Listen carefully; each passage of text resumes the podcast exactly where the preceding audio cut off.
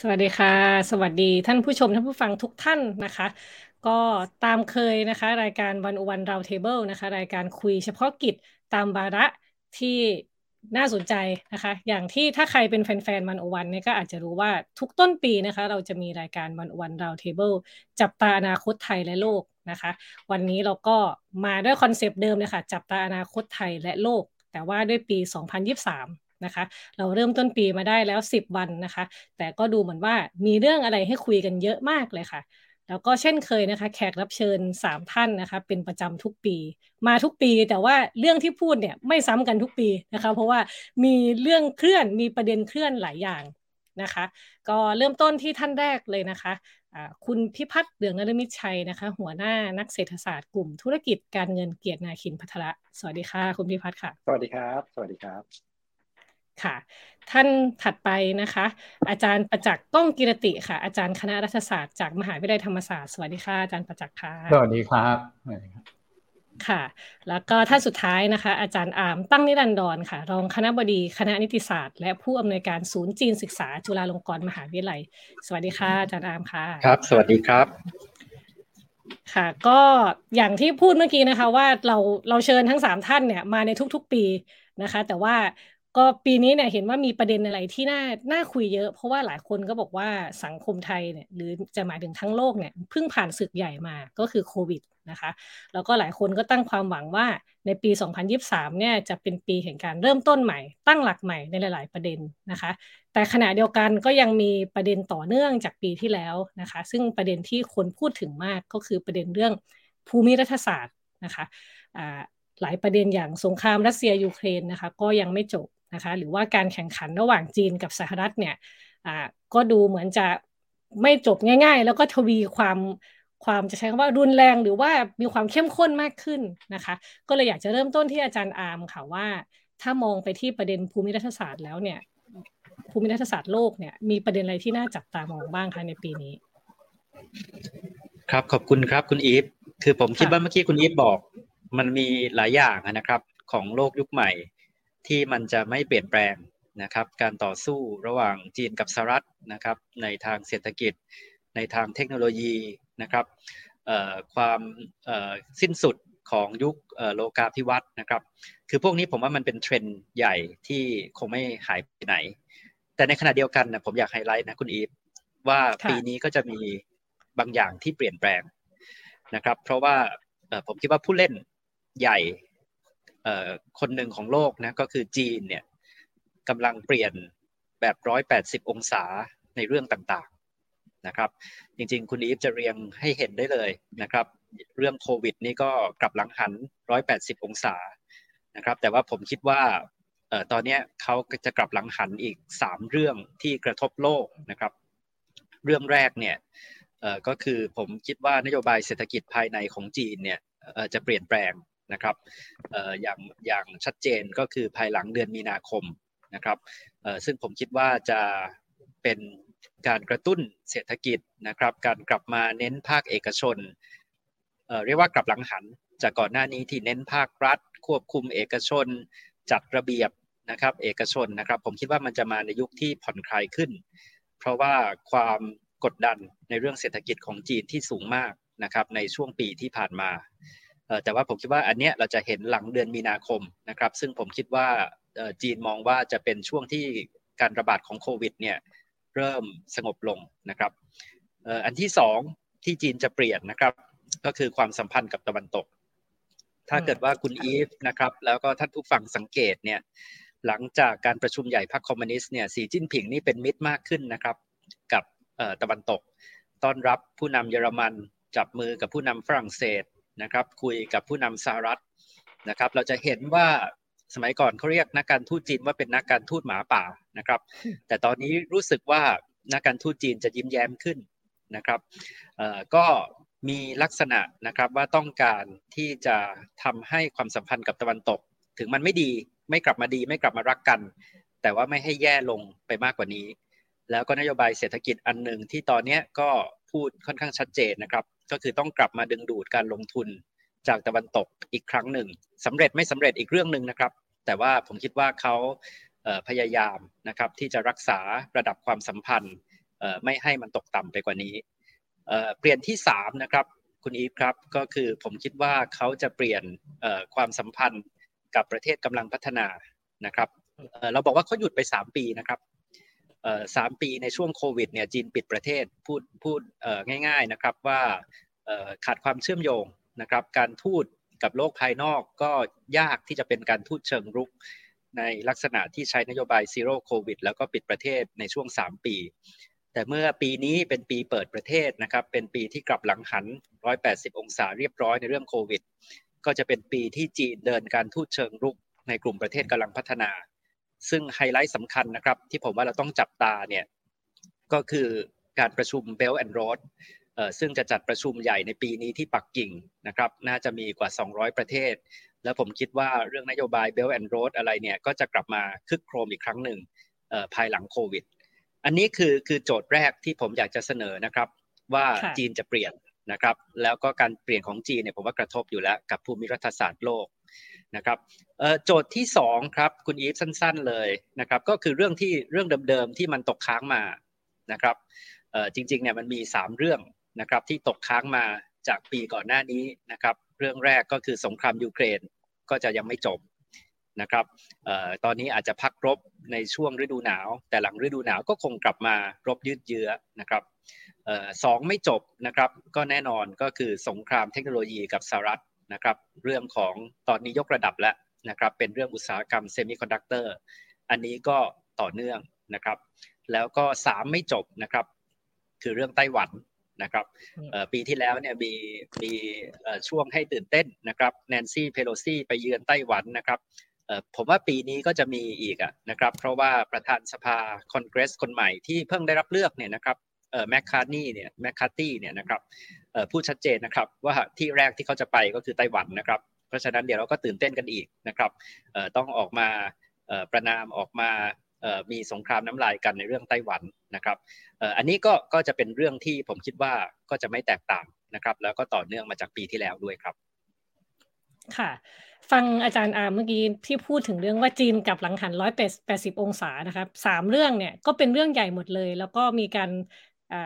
มีผลกระทบมีผลเชื่อมโยงกับหลายประเทศ อย่างที่บอกว่าความสัมพันธ์กับตะวันตกดีขึ้น แล้วยังมีความสัมพันธ์เชื่อมโยงกับประเทศกำลังพัฒนา ซึ่งมันส่งผลต่อ เข้าใจว่าคงเป็นเรื่องของการมีการไปลงทุนต่างๆนะคะ แล้วก็ในหลายประเทศทั่วโลกประชากรหลายประเทศทั่วโลกต้องได้รับผลกระทบจากเรื่องนี้นะคะ ทีนี้พอจีนเล่นบทบาทแบบนี้มากขึ้นนะคะอ่ามันกำลังมันจะไปกระทบระเบียบโลกเดิม ไหมคะ ภาพระเบียบโลกเดิมที่เราคุ้นชินเนี่ยกับจีนที่เปลี่ยนกับลังหันตัวเองแบบเนี้ยมันมีการประทะแล้วจะเกิดหน้าตาของระเบียบโลกใหม่ๆไหมคะคือคืออย่างนี้ผมว่ามันเป็นโจทย์ที่น่าสนใจนะ ซึ่งเดี๋ยวจะรอฟังพี่พี่นะนะครับ อาจจะวิเคราะห์ด้วยแหละว่าการกลับหลังหันของจีนหมายถึงยังไงต่อเศรษฐกิจไทย แล้วก็เศรษฐกิจโลกนะครับ หมายถึงยังไงต่อเงินเฟ้อหมายถึงยังไงต่อการท่องเที่ยว แต่ว่า ผมกำลังคิดว่ามันมีมันจะมี Big Impact นะครับกับประเทศรอบข้างแล้วก็โลกด้วยนะครับ คือคือผมอธิบายอย่างนี้ดีกว่าครับคุณอีฟว่าในช่วง 3 ปีที่ผ่านมาเนี่ยคนพูดกันว่าจีนเนี่ยเป็นจีนที่หนึ่งก็คือซ้ายขึ้นนะครับไม่ชอบเอกชนกำกับดูแลตึงขึ้นจัดระเบียบเอกชนนะครับเคร่งครัดคุม tech อะไรก็ลงกันจัดการอสังหาริมทรัพย์ เป็นจีนที่ปิดประเทศนะครับ ไม่คบกับตะวันตกทะเลาะกัน ร้อนแรงไม่สนใจ ไม่แคร์ใครนะครับไม่ต้องเชื่อมโยงกับโลกภายนอก ผู้นำก็เดินทางออกมาไม่ได้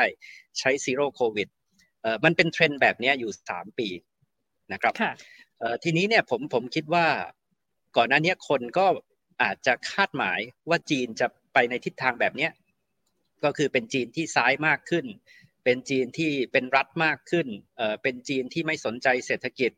เป็นจีนที่ชาตินิยม เป็นจีนที่ดุดันกับฝรั่ง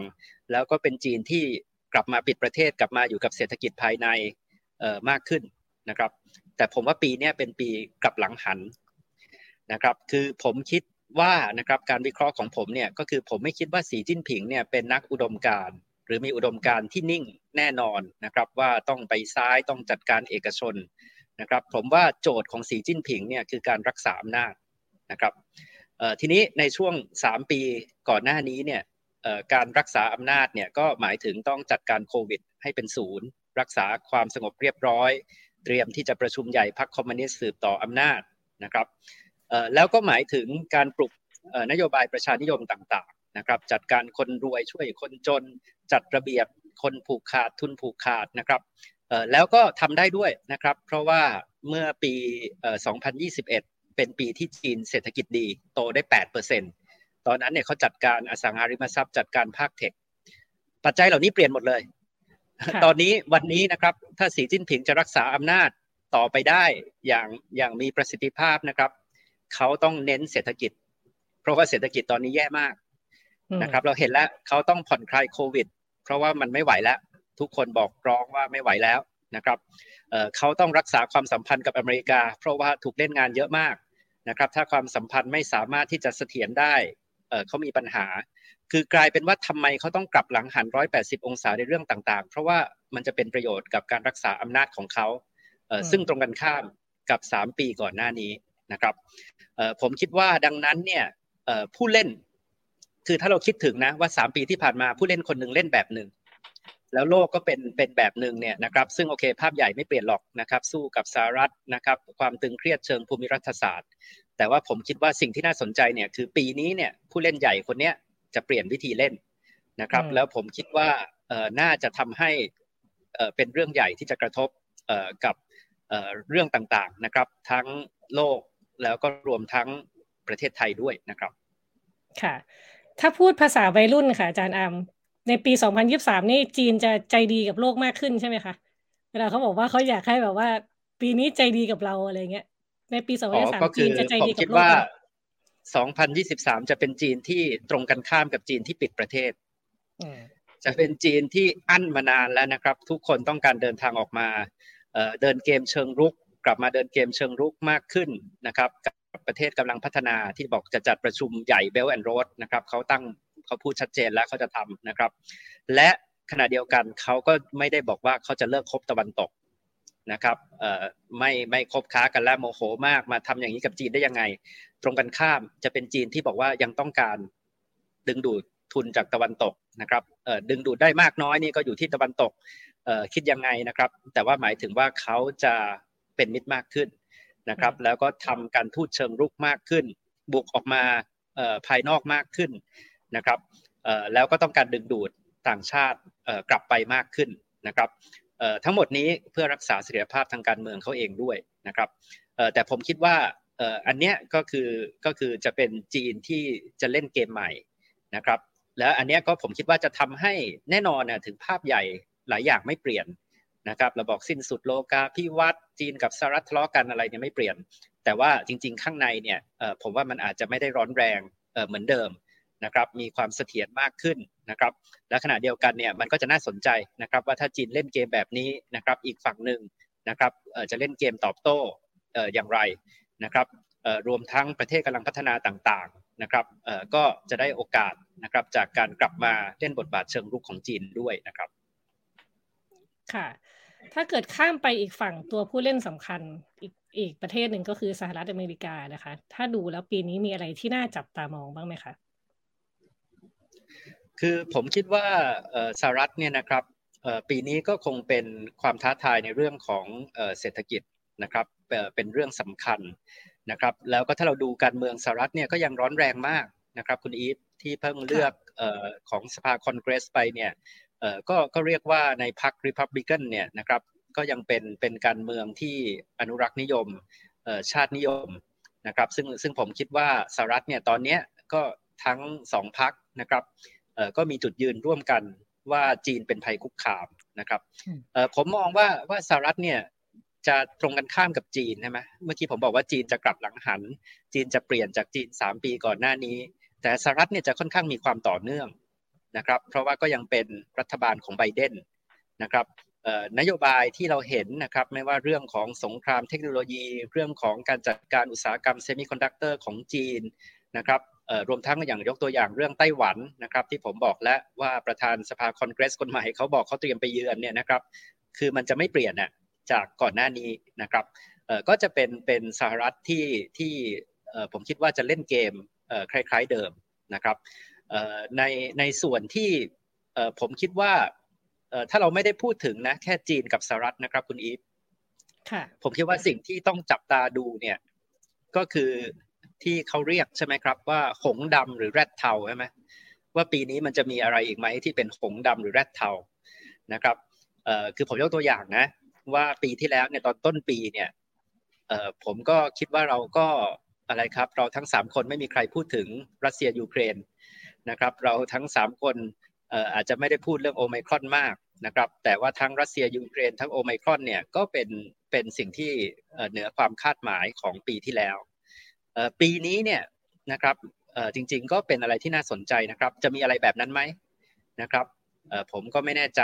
นะครับถ้ามีก็คือเชื้อยกตัวอย่างโควิด จะกลายพันธุ์อีกรอบไหมนะครับหรือว่าเอ๊ะมันจะมีไต้หวันมันปะทุขึ้นมาได้นะครับแต่ว่าถ้าดูนสถานการณ์ปัจจุบันนะครับ เราก็คงจะต้องพิจารณาวิเคราะห์จากเรียกว่าพื้นฐาน สมมติฐานนะครับว่าโควิดเนี่ยคงใกล้จบแล้ว แล้วก็คงจะอยู่ในระดับนี้นะครับต่อไปเป็นการระบาดแบบนี้ระบาดกว้างขวาง แต่ว่าไม่รุนแรงคือคืออัตราการตายการเจ็บป่วยหนักไม่รุนแรงเหมือนเดิม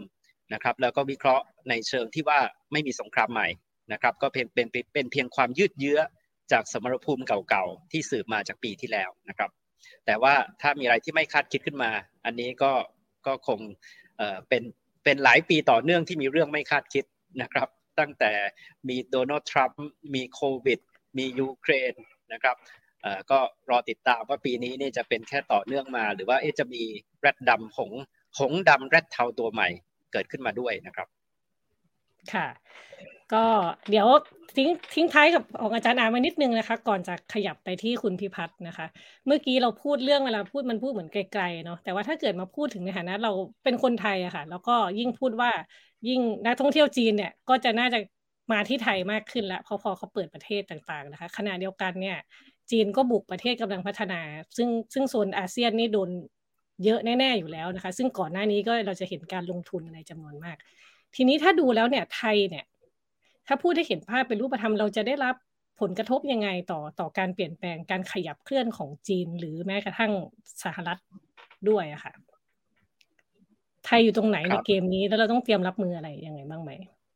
ก็อาจจะสองประเด็นใหญ่ ๆ นะครับประเด็นแรกเนี่ย ผมว่าการท่องเที่ยวเนี่ยนะครับปีนี้น่าจะเป็นบวกนะครับในการประเมินของผมนะครับผมเนี่ยค่อนข้างมองบวกมากนะ ผมคิดว่าจะดีกว่าที่คาด นะครับ คือตอนนี้บางคนเนี่ยบอกว่าเออจีนเปิดประเทศ แต่คนยังระมัดระวังเศรษฐกิจก็ไม่ดีนะครับบางคนบอกว่ากว่าจะกลับมาก็อาจจะเป็นมีนาคมกว่าจะกลับมา อาจจะเป็นพฤษภาคมช่วงแรงงานวันแรงงานของจีนนะครับแต่ผมมองว่ามันจะกลับมาเร็วมากนะครับ เพราะผมคิดว่าประชากรจีนเนี่ยพันสี่ร้อยล้านนะครับ คนที่อั้นไว้คนที่พร้อมจะออกมา คนที่ต้องการเดินทางจะเยอะมาก แล้วผมคิดว่า ช่วงแรกเนี่ยการเดินทางไปตะวันตกไปไกลๆเนี่ยก็จะลำบาก เพราะฉะนั้นยิ่งใกล้ๆเนี่ยนะครับยิ่งจะเป็นจุดหมายเลย เพราะฉะนั้นเนี่ยผมผมคิดว่าที่เราประเมิน 5 ล้านคนเนี่ยจะถือว่าเป็นการประเมินที่ค่อนข้างต่ำด้วยซ้ำนักท่องเที่ยวจากจีนนะครับ ผมว่าว่าจะมาเยอะและจะกลับมาเร็วนะครับดังนั้นก็เป็นโจทย์นะครับว่าเราจะรับโอกาสตรงนี้อย่างไรมากน้อยแค่ไหนนะครับ ในเรื่องของของการท่องเที่ยวนะครับ แต่ผมคิดว่าอันนี้น่าจะเป็นปัจจัยบวกนะครับเรื่องที่2นะครับซึ่งอันนี้เป็นเรื่องระยะยาวเลยนะครับ ก็คือผมคิดว่าต่อไปนี้เนี่ยนะครับเกมภูมิรัฐศาสตร์เนี่ยมันจะเป็นเรื่องที่สำคัญ เราจะต้องรู้จักการเดินเกมเชิงภูมิรัฐศาสตร์ แล้วก็การทูตเชิงรุกมากขึ้น เมื่อทั้งสองฝ่ายนะครับต่างต้องการเรา ต่างต้องการเป็นมิตรกับเรา ต่างต้องการจีบเรานะครับก็คือเราจะรักษาสมดุลอย่างไร แต่เป็นการรักษาสมดุลเชิงรุกนะครับสิ่งหนึ่งที่ผมตั้งความหวังไว้นะครับ ก็คือเดี๋ยวถ้าเรอฟังอาจารย์ประจักษ์ฉายภาพการเมือง ถ้าการเมืองเรานิ่งได้ ถ้าเรามีรัฐบาลใหม่นะครับผมคิดว่าต่อต่อจากเนี้ยนะครับนโยบายไม่ว่าจะนโยบายเศรษฐกิจนะครับนโยบายอะไรก็ตามเนี่ยมันจะไปผูกโยงกับเรื่องเชิงภูมิรัฐศาสตร์นะครับ นโยบายต่างประเทศเนี่ยจะมาเกี่ยวพันมากนะครับกับนโยบายเรื่องของเศรษฐกิจนโยบายขับเคลื่อนประเทศ แล้วก็การทูตเชิงรุกเนี่ยก็จะสำคัญมากขึ้นนะครับในเกมโลกภูมิรัฐศาสตร์ที่ผันผวน ผมว่าอันนี้น่าจะเป็นเป็นภาพ2ออย่างนะครับที่ถ้าเรากลับมามองว่ามันกระทบยังไงกับประเทศไทยเนี่ยเราจะเห็นนะครับว่าว่าอันดับแรกก็คือการท่องเที่ยวปีนี้จะเปลี่ยนนะครับ อันดับที่ 2 ก็คือ ก็จะเป็นปีที่ยิ่งต่อไปเกมภูมิรัฐศาสตร์ แล้วก็เกมการทูตเชิงรุกจะสำคัญนะครับ เราจะไม่สามารถแค่เป็นการทูตเชิงรับได้อย่างในอดีตนะครับค่ะ ขอบคุณอาจารย์อาร์มนะคะ มาที่คุณพิพัฒน์ค่ะ เมื่อกี้ฟังอาจารย์อาร์มแล้วมีอะไรอยากจะเสริมเพิ่มหรือว่ามีความเห็นต่อไหมคะครับก็เห็นด้วยนะครับว่าจริง ๆ ประเด็นภูมิรัฐศาสตร์เนี่ยมันก็เป็นประเด็นที่กระทบเศรษฐกิจค่อนข้างเยอะนะครับ แล้วก็แค่ไม่ไม่ได้กระทบ แค่ในระยะสั้นนะครับ แต่มันคงกระทบถึงได้ความสัมพันธ์ระหว่างเศรษฐกิจด้วยกันนะครับ อย่างวันนี้เราก็เริ่มเห็นการขยับขยายนะครับ ไม่ว่าจะเป็นเรื่องของสงคราม เรื่องของเทคโนโลยี สงครามเรื่องของการผลิตนะครับ เราเห็นอย่างเช่น Apple บอกว่าจะไม่ใช้จะไม่ผลิตในเมืองจีนอย่างเดียวแล้วนะครับ ต้องมีการกระจายการผลิตออกไปงั้นการลงทุนการ เรื่องของ supply chain เรื่องของโลกาภิวัตน์เนี่ยผมว่ามันมันมันไม่จบง่ายๆ มันน่าจะเป็นเกมยาวนะครับ แต่ประเด็นสำคัญในระยะสั้นเนี่ยก็คือเมืองจีนอย่างที่ว่าเนี่ยผมว่า key risk ที่ที่เราอาจจะเป็นห่วงนิดนึงก็คือว่าเฮ้ยเราเห็นตอนนี้จีนเปิดแล้วทุกคนก็ดีใจกันหมดนะครับ แต่ว่าก็ไม่มีใครรู้จริงๆนะครับว่าวันนี้ติดเชื้อกันเท่าไหร่นะแล้วก็จะมีวาเรียนอะไรแปลกๆออกมาให้เราเห็นหรือไม่นะครับ ถ้าถ้าไม่มีก็จะถือว่าเป็น การจบของโควิด ประเทศสุดท้ายประเทศใหญ่ๆ ประเทศสุดท้ายนะครับ แต่ว่าถ้าอย่างที่ว่าคือมันมี variant ที่หลบหลีกภูมิคุ้มกันไปได้ไอ้ที่เราบอกว่าเรามี herd immunity แล้วก็อาจจะกลับมามีความเสี่ยงได้อีกงั้น จีนมาเยอะๆ ก็อาจจะกลายเป็นความเสี่ยงได้นี่อันนี้ก็คงคงต้องรอดูครับ ค่ะ ประเด็นในปีที่แล้วที่เราคุยกัน แล้วก็ลากมาจนถึงตอนนี้ก็คือประเด็นเรื่องเงินเฟ้อนะคะ ที่คนเป็นห่วงกันมากในประเด็นเรื่องเศรษฐกิจเนาะพันมาในปีนี้เนี่ย เรื่องเงินเฟ้อมันจะมีแนวโน้มที่ทางเป็นยังไงบ้างคะคือจริง ๆ ถ้าเราดูแนวโน้มเนี่ยก็ต้องบอกว่าแนวโน้มเงินเฟ้อเนี่ยนะครับมีแนวโน้มดูดีขึ้นนะครับ อย่างน้อยเนี่ยเราน่าจะเห็นผ่านจุดสูงสุดไปแล้วนะครับ ที่ช่วงนี้ก็จะเป็นการลดลงอย่างต่อเนื่องนะครับ แต่ว่านะครับก็ต้องบอกว่า มันก็ยังไม่ได้ไกลเป็นปัญหาที่มันเราแก้ไขนะครับ เพราะว่าที่บอกว่าผ่านจุดสูงสุดไปแล้วเนี่ยนะครับคือผ่านแบบ8% 9%นะครับเนี่ยที่ target ของธนาคารกลางทั่วไปเนี่ยพูดถึง2%นะครับแล้ววันนี้ระดับของเงินเฟ้อก็ยังอยู่ 5% 6%นะครับก็ยังอยู่ถือว่าเป็นความเสี่ยงที่ค่อนข้างหนักนะครับ แต่ว่าจุดที่เลวร้ายที่สุดตัวมันก็มันเทิร์นอราวแล้วคือผ่านจุดที่สูงที่สุดไปแล้ว แต่ว่ากำลังลงนะตอนนี้ก็ต้องลุ้นกันนะครับว่าจะลงกลับมา เป้าของธนาคารกลางทั่วไปคือ2%เนี่ยได้เมื่อไหร่นะครับซึ่งคนส่วนใหญ่ก็มองว่าไม่ใช่ปีนี้แน่เผลอๆปีหน้าก็ยังไม่เข้านะครับงั้นเรื่องประเด็นเงินเฟ้อเนี่ยก็อาจจะต้องคุยกันอีกไปอีกสักระยะหนึ่งนะครับแล้วก็ตอนนี้มันก็เหลือลามนะครับจากจากปัญหาเงินเฟ้อตอนนี้ก็จะลามมาเป็นปัญหาอัตราดอกเบี้ยนะครับแล้วก็สิ่งที่คนจะคุยมากที่สุดปีปีนี้นะครับก็คือสรุปแล้วเนี่ยโลกจะมี recession หรือไม่นะครับซึ่งก็ยังมีการดีเบตกันอยู่อยู่พอสมควรนะครับ ค่ะ มีมีปัจจัยอะไรบ้างที่จะทำให้อ่าถ้าจะเฉพาะประเด็นเรื่องเงินเฟ้อเนี่ยทำให้มีแนวโน้มที่ดีขึ้นนะคะปัจจัยอื่น ๆ นอกเหนือจากเรื่องทางเศรษฐกิจ ครับจริง ๆ จริง ๆ ต้องบอกว่าธนาคารกลางทั่วโลกนะครับ ก็พยายามจะแตะเบรกนะครับ แล้วก็พยายามบอกว่าเงินเฟอ้อที่มันเป็นอยู่ในระดับค่อนข้างสูงเนี่ยเป็นสิ่งที่ยอมรับไม่ได้นะทั่วทั่วโลกเนี่ยก็พยายามจะจัดงานกับปัญหาเงินเฟ้อนี้นะครับเพราะฉะนั้นแล้วก็พอ สถานการณ์มันเริ่มดีขึ้นนะครับ ก็คือต้นเหตุของเงินเฟ้อนะครับมันอาจจะบอกว่าต้นเหตุของเงินเฟ้อเนี่ยมาจากหลายเรื่องนะครับ ไม่ว่าจะเป็นเรื่องของการกระตุ้นเศรษฐกิจนะครับ ไม่ว่าจะเป็นเรื่องของการออกจากโควิด ซึ่งเวลามีโควิดเนี่ยมันมีการหยุดชะงักของเศรษฐกิจอยู่ดีๆเมืองปิดไปทั้งเมืองเนี่ยนะครับสองปีอยู่ดีๆกลับมาเปิดเนี่ยมันเจอปัญหาเต็มไปหมดแน่ demand ไม่เจอกับ supply อะไรต่างๆเนี่ยนะครับซึ่งสถานการณ์พวกนี้มันก็ค่อยๆคลี่คลายนะครับรวมไปถึงสงครามรัสเซียยูเครนราคาน้ำมันอะไรต่างๆเนี่ย มันก็เริ่มไม่ได้เป็นปัญหาที่หนักนะครับคือยังเป็นปัญหาอยู่นะครับ อย่างราคาน้ำมันก็ยังแพงอยู่ แต่ว่าอย่างน้อยมันไม่ได้พุ่งพวดพวดพวดพวดทิ้งสามสิบสี่สิบเปอร์เซ็นต์ต่อเนื่องเนี่ยนะครับ มันก็ทำให้ปัญหาเงินเฟ้อเนี่ยก็เริ่มปรับตัวดีขึ้นนะครับ แต่ว่าสิ่งที่คนกังวลกันเนี่ยก็คือประสบการณ์ที่เคยเจอช่วงปี 1970 1980 เนี่ยนะครับ ก็คือเวลาเงินเฟ้อมันอยู่ในระดับที่สูงนะครับ แล้วมันไม่ไม่ลงสักทีเนี่ยส่วนใหญ่มันจะดื้อนะครับ แล้วก็ เวลาเจอช็อคอะไรกลับมาอีกทีนึงเนี่ยทีนี้เงินเฟ้อมันกลับมาเร็วมากเลยนะครับเพราะฉะนั้นวันนี้สิ่งที่ธนาคารกลางพยายามจะทำก็คือบอกว่าทำไงก็ได้ขอให้ชั้นเนี่ยนะครับขึ้นอัตราดอกเบี้ยเนี่ยแซงเงินเฟ้อให้ได้นะครับซึ่งวันนี้นะครับต้องบอกว่าแต่ละประเทศเนี่ยนะครับยังไม่ถึงจุดนั้นเลยนะครับ อย่างอเมริกาเนี่ยวันนี้ดอกเบี้ยอยู่ประมาณสักสี่เปอร์เซ็นต์กว่าๆนะครับcore inflation อยู่หกนะฮะก็คือต้องขึ้นต่อขึ้นต่อแล้วต้องหวังว่าเงินเฟ้อเนี่ยจะลงมาต่ำกว่าอัตราดอกเบี้ยนโยบายให้ได้นะครับ หรือแม้กระทั่งเมืองไทยเองนะครับ วันนี้ core inflation เนี่ยอยู่สามเปอร์เซ็นต์กว่าๆนะครับ headline อยู่หกนะครับดอกเบี้ยเราอยู่ 1.25 นะครับ เพราะฉะนั้นเวลามันเจอสถานการณ์อย่างเงี้ยความเสี่ยงในอดีตก็คือเวลามันมีช็อกกลับมาอีกรอบเนี่ยเงินเฟ้อมันฟื้นกลับขึ้นมาได้เร็วมากนะครับ เพราะฉะนั้นสิ่งที่ธนาคารกลางกลัวแล้วพยายามจะกดให้มันลงให้ได้เนี่ยก็คือต้องเอาเงินเฟ้อมาให้ลงต่ำให้ต่ำกว่าอัตราดอกเบี้ยให้ได้นะครับ ซึ่งซึ่งถ้าดูภาพทั่วไปเนี่ยก็เชื่อว่าน่าจะสามารถทำได้นะครับ ยกเว้นว่ามันเจอ ช็อคใหญ่ๆนะครับเพราะว่าช็อคใหญ่ๆเนี่ยวันนี้อันนี้ผมคิดว่าช็อคใหญ่ๆวันนี้มีมีมีสองเรื่องนะครับ เรื่องที่หนึ่งก็คือเรื่องของราคาพลังงานเนี่ยนะครับที่ต้องบอกว่ามันยังไม่มันยังไม่สงบนะครับเพราะอย่างน้อยเรื่องประเด็นเรื่องสงครามก็ยังมีอยู่นะครับ แล้วก็ถ้าเราดู demand supply ของ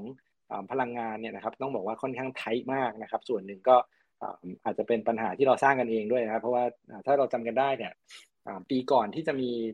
ปัญหาสงครามมีอะไรเนี่ยนะครับ เรากำลัง ตื่นเต้นกับเรื่องของ COP26 ใช่ไหมครับ เรื่องของการลดโลกร้อนเลิกลดการลงทุนพลังงานอะไรต่างๆ ซึ่งวันนี้มันก็กลับกลายมาเป็นปัญหาว่าพอ supply มันถูกเอาออกไปจากเรื่องของสงครามเรื่องของโอเปกอะไรต่างๆเนี่ยมันราคาน้ำมันขึ้นนะแต่ไม่มีใครลงทุนด้านด้านพลังงานเพิ่มเติมเลย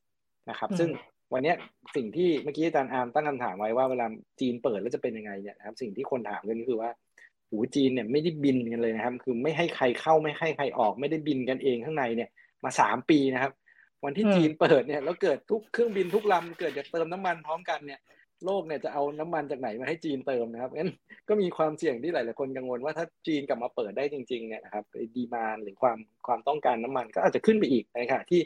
สถานการณ์ demand supply มันค่อนข้าง tight ในขณะนี้มันก็มีโอกาสที่ราคาน้ำมันขยับสูงขึ้นไปได้นะครับเพราะฉะนั้น ความเสี่ยงเนี่ยมันมันมันมันรออยู่นะครับงั้นวันนี้ธนาคารกลางสิ่งที่ต้องทำคือต้องกดเงินเฟ้อให้ลงให้ได้นะครับเพื่อที่จะไม่ทำให้เวลามันมีช็อคใหม่นะแล้วมันไปสร้างความเสี่ยงเรื่องของเงินเฟ้อกลับมาอีกรอบหนึ่งนะครับ ค่ะ เมื่อกี้บอกมีเรื่องเชื้อเพลิงเรื่องเชื้อเพลิงและอีกเรื่องหนึ่งคือ คือเรื่องอะไรถ้าเกิดว่าจะมีช็อคอีกการหนึ่งก็คือตัวเศรษฐกิจสหรัฐเองเนี่ยนะครับวันนี้ตัวที่เป็นต้นเหตุของเงินเฟ้อที่ที่ยังแก้ไม่หายนะครับ ก็คือ เรื่องของราคาบริการนะครับวันนี้ถ้าเราดูเนี่ยเราเริ่มเห็นเศรษฐกิจฝั่งการผลิตเนี่ยมันเริ่มแผ่วแล้วนะครับคือมันเริ่มโตช้าลงสินค้าราคาสินค้าต่างๆเนี่ยกลายมาเป็นใช้คำว่า disinflation นะครับก็คือเงินเฟ้อเริ่มเริ่มชะลอแล้วนะครับแต่ตัวที่ยังแข็งแกร่งอยู่เนี่ยนะครับก็คือตัวเลขที่เราเห็นอย่างอย่างอย่างในหลาย ๆ ที่เนี่ยตลาดแรงงานดีมากนะครับ ถึงแม้ว่าการผลิตเริ่มเริ่มติดลบ เริ่มหดตัวนะครับ เราได้ยิน บริษัทนู้นบริษัทนี้ให้คนออกอะไรต่างๆนะครับ แต่ตลาดแรงงานในสหรัฐเนี่ยนะครับ อันปราการว่างงานเนี่ยนะครับยังอยู่ประมาณสักสามเปอร์เซ็นต์ครึ่งนะครับ ต่ำที่สุดในรอบหลายสิบปีนะครับมีการจ้างงานในทุกเดือนเนี่ยเป็นแสนแสนตำแหน่งนะครับ ซึ่งซึ่งสูงกว่าในระดับในอดีตค่อนข้างมากนะครับค่าจ้างแรงงานเนี่ยยังโตอยู่แต่ละเดือนเนี่ยนะครับ เทียบกับปีก่อนเนี่ยสี่เปอร์เซ็นต์ห้าเปอร์เซ็นต์นะครับ ซึ่ง ตัวนี้มันก็เลยกลายเป็นสิ่งที่คนกำลังสงสัยกันอยู่ว่าเอ๊ะตกลงเอาไงกันแน่เศรษฐกิจมันจะชะลอหรือเศรษฐกิจมันแข็งแกร่งกันแน่ใช่ไหมฮะซึ่งถ้าเกิดโมเมนตัมทางเศรษฐกิจมันไปได้เรื่อยๆนะครับแล้วการขึ้นอัตราดอกเบี้ยของธนาคารกลางเนี่ยไม่สามารถเบรกตลาดแรงงาน ไม่สามารถเบรกเศรษฐกิจได้เนี่ยเงินเฟ้อมันก็อาจจะไม่ลงนะครับ ซึ่งในการที่เงินเฟ้อค้างระดับสูงเป็นเวลานานเนี่ยคือสิ่งที่ที่ธนาคารกลางเนี่ยค่อนข้างค่อนข้างเป็นห่วงมากเพราะฉะนั้นอันนี้ก็จะเป็นเป็นเป็นต้นเหตุนะครับงั้นสรุปง่ายๆเนี่ยคือเราเชื่อว่า เงินเฟ้อเนี่ยน่าจะผ่านจุดที่สูงที่สุดในรอบนี้ไปแล้วนะครับ แล้วก็กำลังลงแต่ว่ามันอาจจะสติ๊กกี้นะครับ คือมันอาจจะค้างอยู่ระดับสูงเนี่ยนานกว่าที่ตลาดคาดก็ได้นะครับ คือมันอาจจะไม่ลงง่าย ๆ เช่นถ้า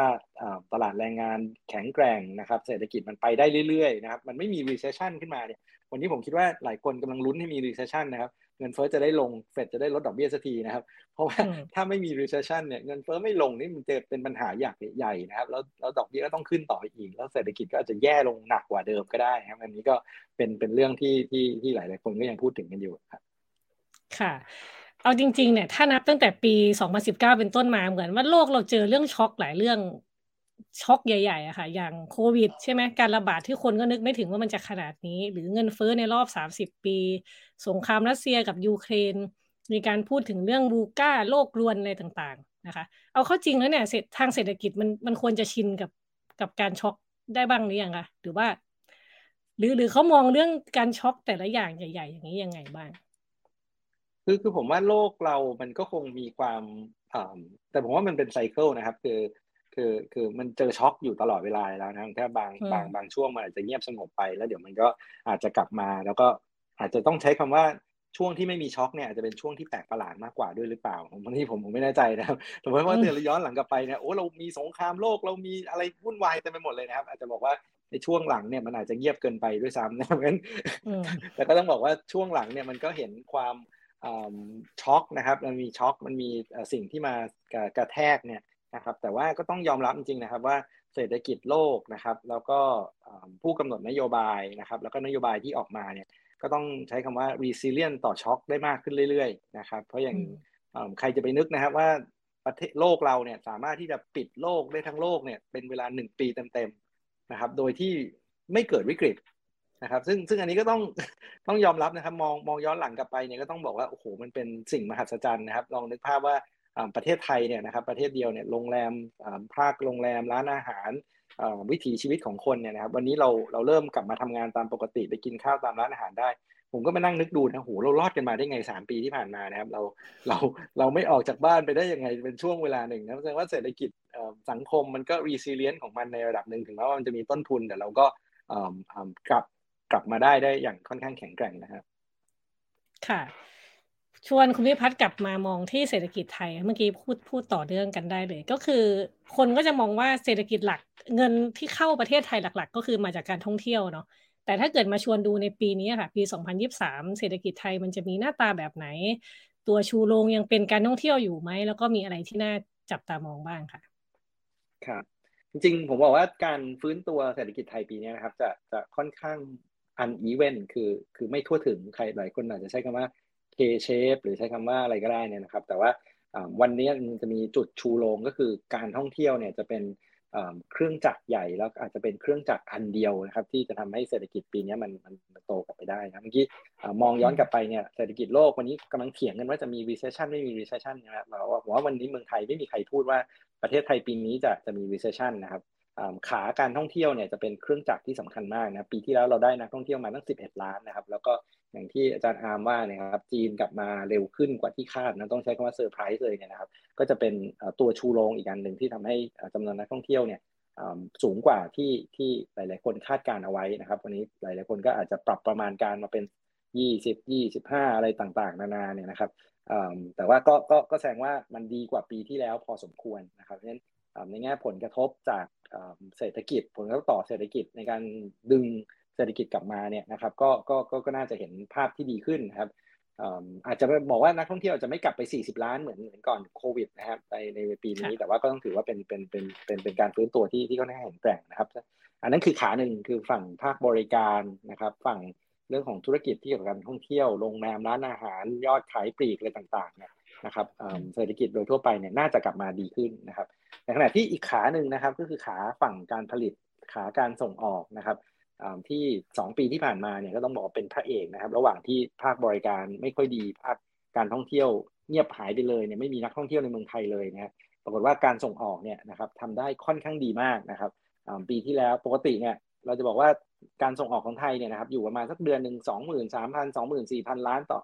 ต่อต่อเดือนนะครับ ก็ก็เก่งแล้วนะครับ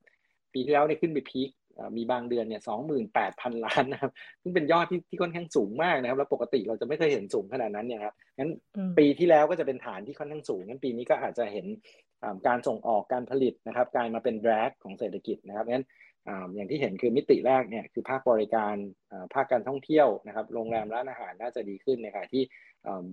เศรษฐกิจฝั่งภาคการผลิตนะครับการส่งออกนะครับ แล้วก็ ภาคที่เกี่ยวข้องกับสินค้าต่างๆเนี่ยนะครับอาจจะเหนื่อยนิดนึงนะครับแล้วก็ประเด็นที่ในมิติที่2เนี่ยนะครับเราก็อาจจะเห็นเศรษฐกิจในครึ่งปีแรกเนี่ยแผ่วนะครับแล้วก็ค่อยๆ ฟื้นตัวดีขึ้นในครึ่งปีหลังนะครับก็อันนี้ก็คล้ายๆกันก็คือถ้าเชื่อว่าอาจจะเห็นการส่งออกชะลอตัวในช่วงระยะแรกนะครับ อย่างอย่างเราเห็นแล้วว่าการส่งออกเดือนพฤศจิกาเนี่ยติดลบ6%นะครับเราผมเชื่อว่าธันวาเนี่ยน่าจะติดลบเป็น 10%เลยนะครับ แล้วก็มกราต่อเนื่องเนี่ยก็อาจจะติดลบต่อเนื่อง แล้วก็อาจจะค่อยๆดีนะครับแล้วก็พอนักท่องเที่ยวจากจีนเริ่มมาเยอะขึ้นในในช่วงกลางปีหรือครึ่งปีเนี่ยเศรษฐกิจก็น่าจะกลับไปฟื้นตัวดีขึ้นนะครับงั้นไม่เท่าเทียมในมิติแรกก็คือภาคบริการกับภาคการผลิตนะครับแล้วก็มิติที่ 2 คือครึ่งปีอาจจะครึ่งปีแรกอาจจะอาจจะ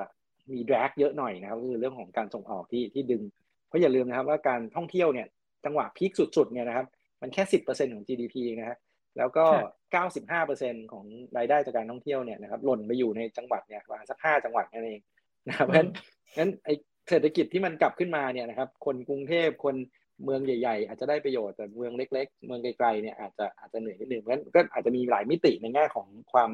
ความความไม่เท่าเทียมของของของการฟื้นตัวเศรษฐกิจในปีนี้ครับ ค่ะ แล้วในแง่เรื่องการลงทุนจากต่างชาติล่ะคะไทยยัง ที่คนหลายคนก็วิจารณ์ว่าไอ้ไทยก็ไม่ได้เนื้อหอมเหมือนเดิมหรืออะไรต่างๆ แล้วเนี่ยประเด็นนี้มีอะไรน่าสนใจบ้างไหมคะคือเราน่าจะเห็นการลงทุนเนี่ยนะครับกลับมาบ้างนะครับ เราอาจจะไม่ได้บอกว่าไม่มีเลยนะครับ เพราะต้องบอกว่าช่วงโควิดเนี่ยการการลงทุนภาคเอกชน FDI โดยเฉพาะยิ่งเนี่ยหายไปเยอะมากนะครับพอเมืองกลับมาเปิดเนี่ยเราน่าจะเห็น FDI กลับมานะครับ แต่ว่าอย่างที่ว่าเลยครับก็คือ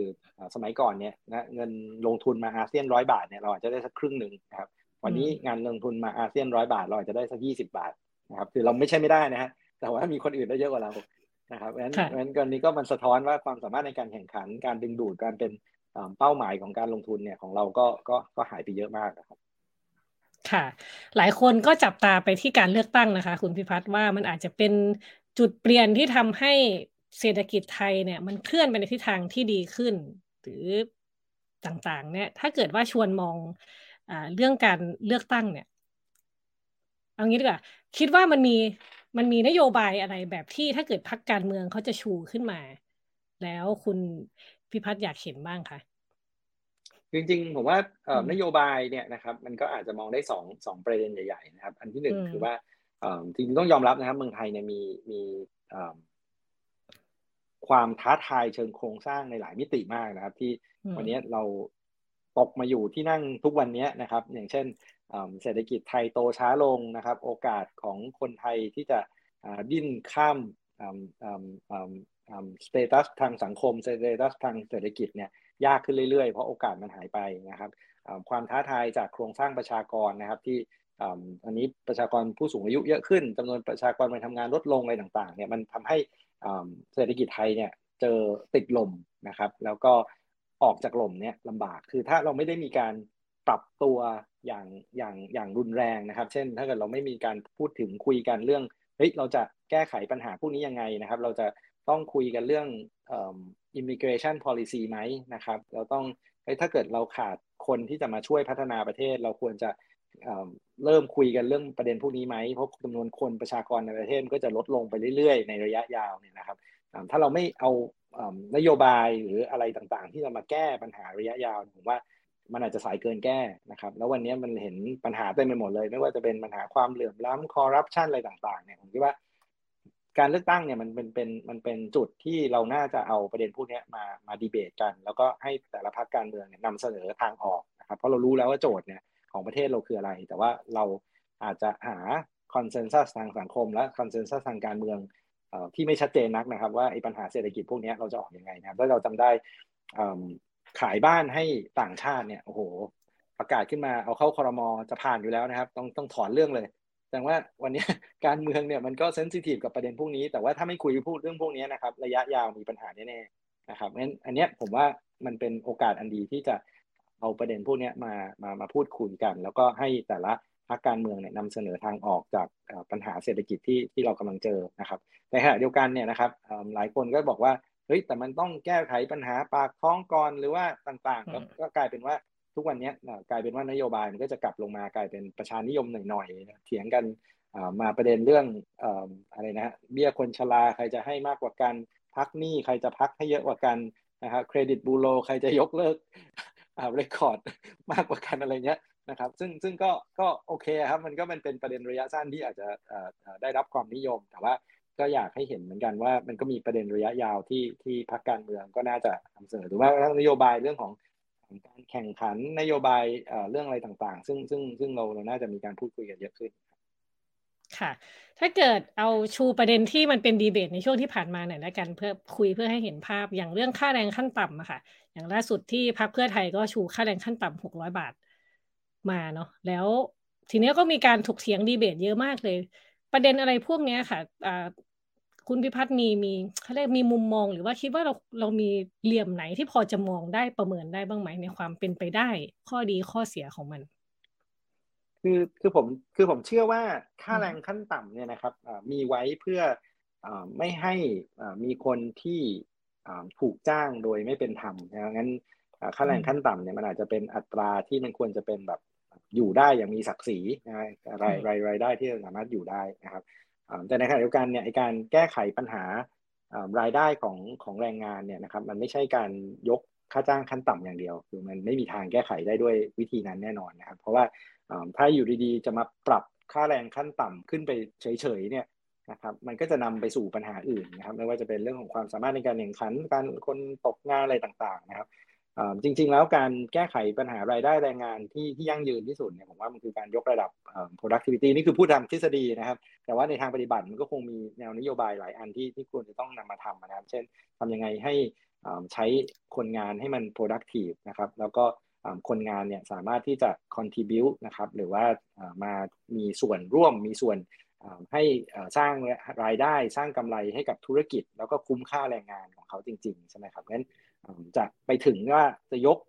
รายได้ให้ไปถึงจุดไหนได้เนี่ยนะครับ มันไม่สามารถที่จะบอกว่าจะยกรายได้ขั้นต่ำอย่างเดียวนะครับ ผมว่าเข้าใจว่าพรรคเพื่อไทยก็อาจจะไม่ได้พูดอย่างนั้นตรงๆนะครับ แต่ว่าคนก็อาจจะเอามาเป็นประเด็น แต่ว่าคำถามที่เราต้องตั้งก็คือว่าเอ๊ะมันจะเป็นไปได้ไหมนะครับ แล้วนโยบายอะไรที่จะไปเพิ่ม productivity ของแรงงานไปถึงจุดที่ค่าแรงขั้นต่ำควรที่จะ sustain ในระดับอย่างนั้นได้ครับ ซึ่งซึ่งอันนี้อาจจะไม่ได้มีการดีเบตกันนะครับอาจจะไปจับแค่ว่า เฮ้ยหกร้อยทำได้ทำไม่ได้แต่ว่าอาจจะต้องตั้งตั้งคำถามว่า แล้วนโยบายอะไรที่จะนำไปถึงจุดนั้นนะครับ ค่ะโอเคขอบคุณคุณพิพัฒน์นะคะ เมื่อกี้เราพูดว่าในเรื่องนโยบายพักการเมืองพูดในเรื่องการเลือกตั้งเกริ่นมาไว้แล้วนะคะ ก็ต่อที่อาจารย์ประจักษ์เลยค่ะ ค่ะปีปีที่แล้วค่ะ อาจารย์ประจักษ์อาจารย์ประจักษ์โยนตัวอักษรไว้ ตัวสามตัว นะคะ ก็เดี๋ยวถ้าถ้าถ้าเกิดท่านผู้ฟังท่านผู้ชม ถ้าเกิดยังมีไม่มีใครได้ดูของปีที่แล้วเนาะเดี๋ยวจะเล่าให้ฟังปีที่แล้วอาจารย์ประจักษ์บอกว่า มีสาม E ที่ต้องจับตานะคะอ่าสาม E ที่ต้องจับตานี่ก็คือหนึ่งก็คือ election เนาะการเลือกตั้งใช่ไหมคะสองคือ exit ณตอนนั้นเรายังมีวิกฤตเยอะก็ exit จากปัญหาด้วยขณะเดียวกันก็เป็น exit ของนักการเมืองด้วยนะคะ แล้วก็อันสุดอันสุดท้ายอันที่สามก็คือ elite negotiation นะคะ ชนชั้นนำเขาคุยอะไรกัน เขาต่อรองอะไรกันนะคะ ก็วันนี้ปีที่แล้วอาจารย์ประจักษ์บอกต้องจับตา แต่ปีนี้เราได้จับตามันมาแล้ว เลยจะมาชวนคุยอีกทีหนึ่งว่าเห็นอะไรนะคะ เอาเอาที่ election ก่อนเลยไหมคะอาจารย์ ครับ ก็ก็เอาเอากรอบเดิมนะ มันอาจจะพูดไปพร้อม ๆ กันเพราะว่ามันปนกันนะครับ จะได้จะได้ง่ายเอากรอบเดิม คือผมผมเชื่อมโยงต่อยอดจากจากทั้งอาจารย์อาร์มแล้วก็คุณวิพัฒน์ก็คือว่า อาจารย์อาร์มบอกว่าคือถ้าการเมืองไทยนิ่งได้ มันก็จะช่วยอะไรหลายอย่างนะ เช่นการกำหนดนโยบายต่างประเทศที่เราจะเล่นบทบาทเชิงรุกได้การที่เราจะคืบไปข้างหน้าอะไรเงี้ยแล้วก็คุณพัฒพูดถึงอันหนึ่งเศรษฐกิจไทยติดลมนะ คือผมคิดว่าถ้าเศรษฐกิจไทยติดลมเนี่ยด้วยปัญหาเชิงโครงสร้างหลายอย่างเนี่ยการเมืองไทยเนี่ยยิ่งยิ่งติดลมมากกว่า แล้วก็ติดลมมานานแล้ว ทีนี้ผม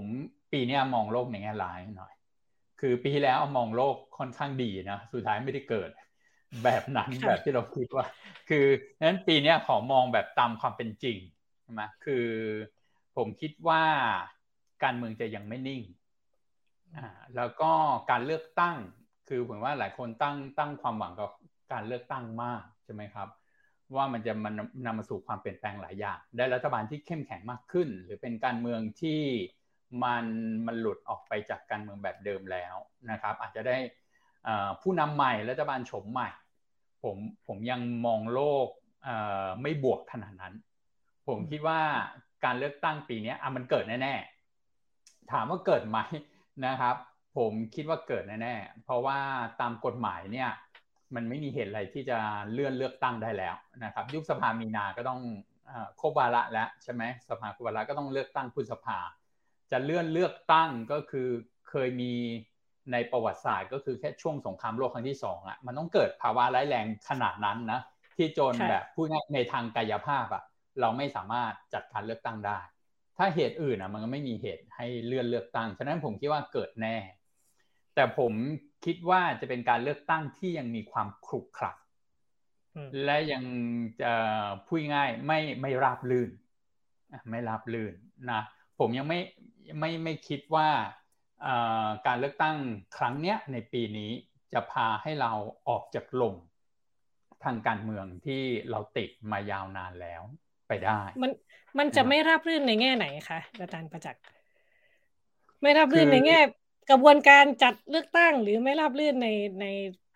ความวุ่นวายทางการเมืองหรือหรือยังไง อ่าทั้งทั้งสองทั้งสองอย่างนะครับ เพราะว่าอันเนี้ยมันไปโยงกับประเด็นเรื่อง exit ทางลงทางการเมืองนะครับ คือถ้าพลเอกประยุทธ์วางมือทางการเมือง ตัดสินใจวางมือทางการเมืองไม่ไปต่อใช่ไหมครับ การเลือกตั้งปีนี้ครั้งนี้มันจะเป็นการเลือกตั้งที่จริงๆจะจะราบลื่นกว่านี้ อ่านะครับ จะเป็นการเลือกตั้งที่ปกติ เราหมายถึงอะไร เวลาเราพูดถึงการเลือกตั้งที่ปกติในการเมืองปกติในสังคมทั่วไปก็คือว่า มีพรรคการเมืองต่างๆ ให้ประชาชนเลือก แล้วก็แข่งกันที่นโยบายถูกไหมครับ อ่า ไม่ว่าจะเป็นนโยบายเศรษฐกิจนโยบายอะไรก็ว่าไป ในยามนี้นโยบายเศรษฐกิจมันก็ควรจะโดดเด่นที่สุดใช่ไหมครับ เรื่องปัญหาเศรษฐกิจนำหน้า ถ้าในสังคมอย่างอเมริกา นโยบายอย่างเรื่องต่างประเทศมันจะเข้ามามีบทบาทสำคัญ นโยบายผู้อพยพในยุโรปนะครับ มันก็จะมีบทบาทสำคัญ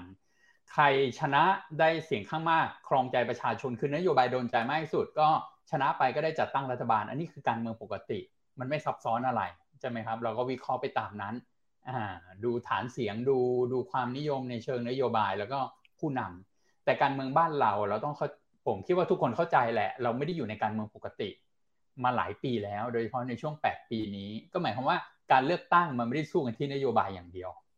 มันไม่ได้มันไม่ได้แพ้ชนะกันที่นโยบายนะครับ และการเลือกตั้งมันไม่ได้ถูกกาหนดแค่ตัวแสดงในสนามเลือกตั้ง ก็คือไม่ใช่แค่เรื่องพรรคการเมืองกับประชาชนเท่านั้นนะครับ เรามีองค์กรอิสระ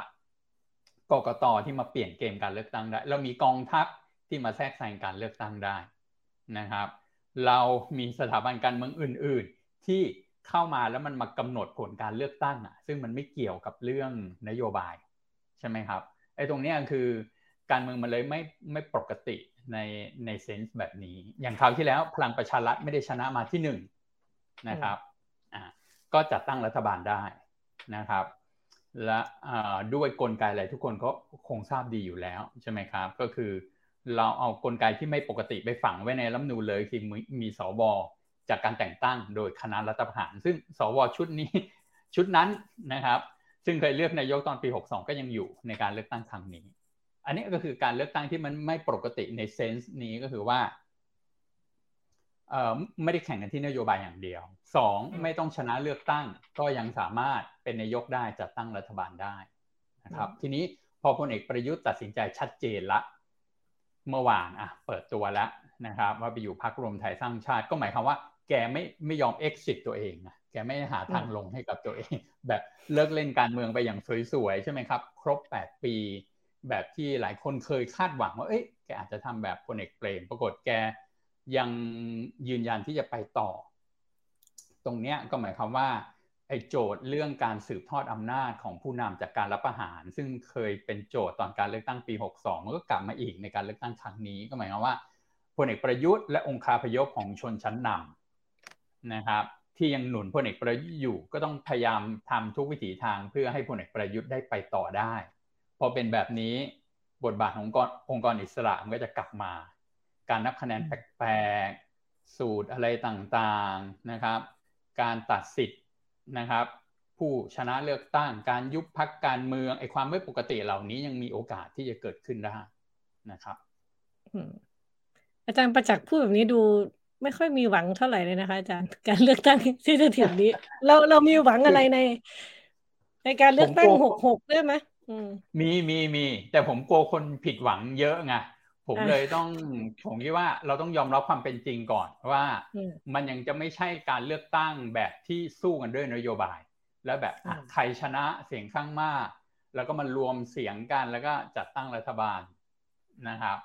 แบบแบบแบบนั้นแบบในสังคมปกติทั่วไป เพราะว่าสังคมไทยมีโจทย์ของตัวเอง ซึ่งมันทำให้การเมืองเราไม่ปกติ คือเรา inward looking มาก เราเราเหมือนสร้างโลกทางการเมืองของของเราเองขึ้นมา เราอยู่ใน universe อีกแบบหนึ่งนะครับแล้วไอ้โจทย์ทางการเมืองอันนั้นน่ะ ซึ่งเป็นโจทย์ที่ละเอียดอ่อนของสังคมไทย แล้วเราไม่อนุญาตให้มีบทสนทนาในพื้นที่สาธารณะอย่างปลอดภัยได้ ใช่ไหมครับ ตรงนี้มันก็ทำให้นะครับ การเมืองไทยเนี่ยมันยากนะครับไม่ที่ที่จะออกจาก สภาวะอึมครึมแบบแบบนี้ไปได้ ผมคิดว่าเราต้องยอมรับตรงนี้ใช่ไหมครับ ก็ก็คือว่าแต่ครั้งเนี้ยโจทย์นี้ผมเกรงว่าโดยไม่ตั้งใจมันจะถูกพูดถึงมากขึ้นนะครับ ก็คือพูดง่ายโจทย์ที่ผู้ประท้วงเคยนำเสนอไว้นะครับ คือนอกจากโจทย์เรื่องพลเอกประยุทธ์ อนาคตทางการเมืองพลเอกประยุทธ์เรื่องกติกาทางการเมืองฉันธรรมติที่เรายังไม่มีที่คุณพิพัฒน์ก็พูดถึงนะเราไม่มี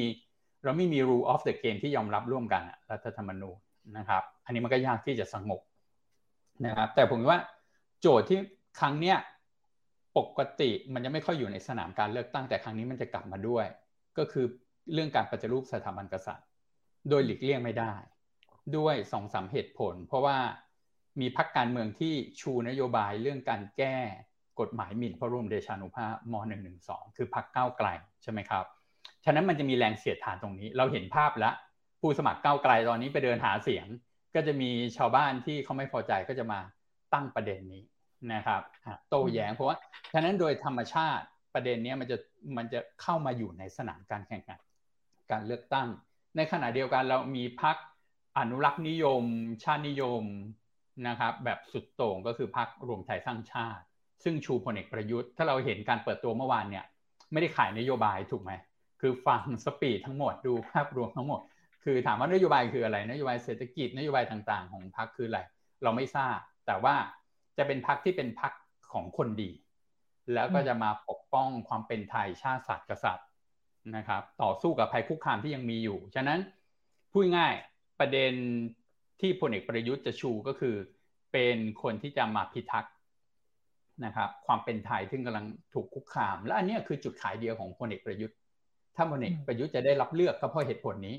ไม่ใช่เหตุผลเรื่องวิชั่น หรือนโยบายทางเศรษฐกิจ หรือนโยบายต่างต่างประเทศใช่ไหมครับผมว่าเราก็ต้องพูดกันตรงไปตรงมาในในเรื่องนี้ในในแง่ภูมิทัศน์ของการเมืองไทยนั้นประเด็นเนี้ยมันจะเป็นอีกประเด็นหนึ่งที่สอดแทรกเข้ามาด้วยนะครับ ในสนามการเลือกตั้ง มันก็เลยจะเป็นเป็นการเลือกตั้งที่อาจถามว่าไม่ไม่มีความหวังบ้างเลยเหรอนะครับ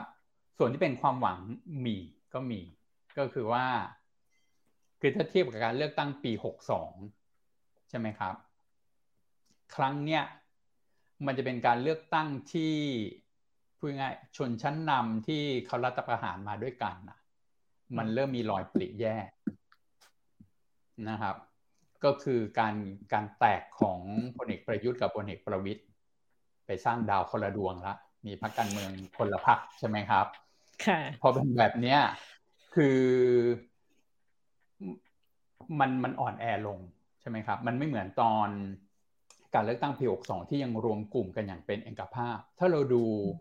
เราก็จะเห็นว่าการแตกแยกเนี้ยมันทำให้คนที่เป็นพวกพ้องบริวาร กระทั่งกลุ่มทุนที่สนับสนุนนะแล้วก็ข้าราชการเขาต้องเลือกแล้วเขาจะสนับสนุนใครมันไม่เป็นเอกภาพ ก็หมายความว่า เอาแค่สวนะครับ สวก็มีสวสายพลเอกประยุทธ์สายพลเอกประวิตยอ่า เสียงมันจะแตก มันจะไม่เป็นเอกภาพเหมือนเดิมเขาจะสนับสนุนใครล่ะข้าราชการจะสนับสนุนใครนะครับเออเมื่อเมื่อนายมาแตกกันเองนะครับ กลุ่มทุนก็ต้องแบ่งปันทรัพยากรไปสนับสนุนทั้งสองพักใช่ไหมคือในแง่เนี้ยมันมีโอกาสที่นะครับ จะทำให้นะครับไอ้กลุ่มระบอบเดิมเนี่ยอ่อนแอลงได้ นะครับ ค่ะ อันนี้ก็เป็น elite negotiation ใช่ถ้าถ้าพูดในมุมนี้ค่ะอ่าทีนี้ถ้าเกิดว่าเราจะนิยามการเลือกตั้งหกหกเนี่ยค่ะ เราจะมองว่าเป็นการเลือกตั้งเพื่อเพื่อเปลี่ยนผ่าน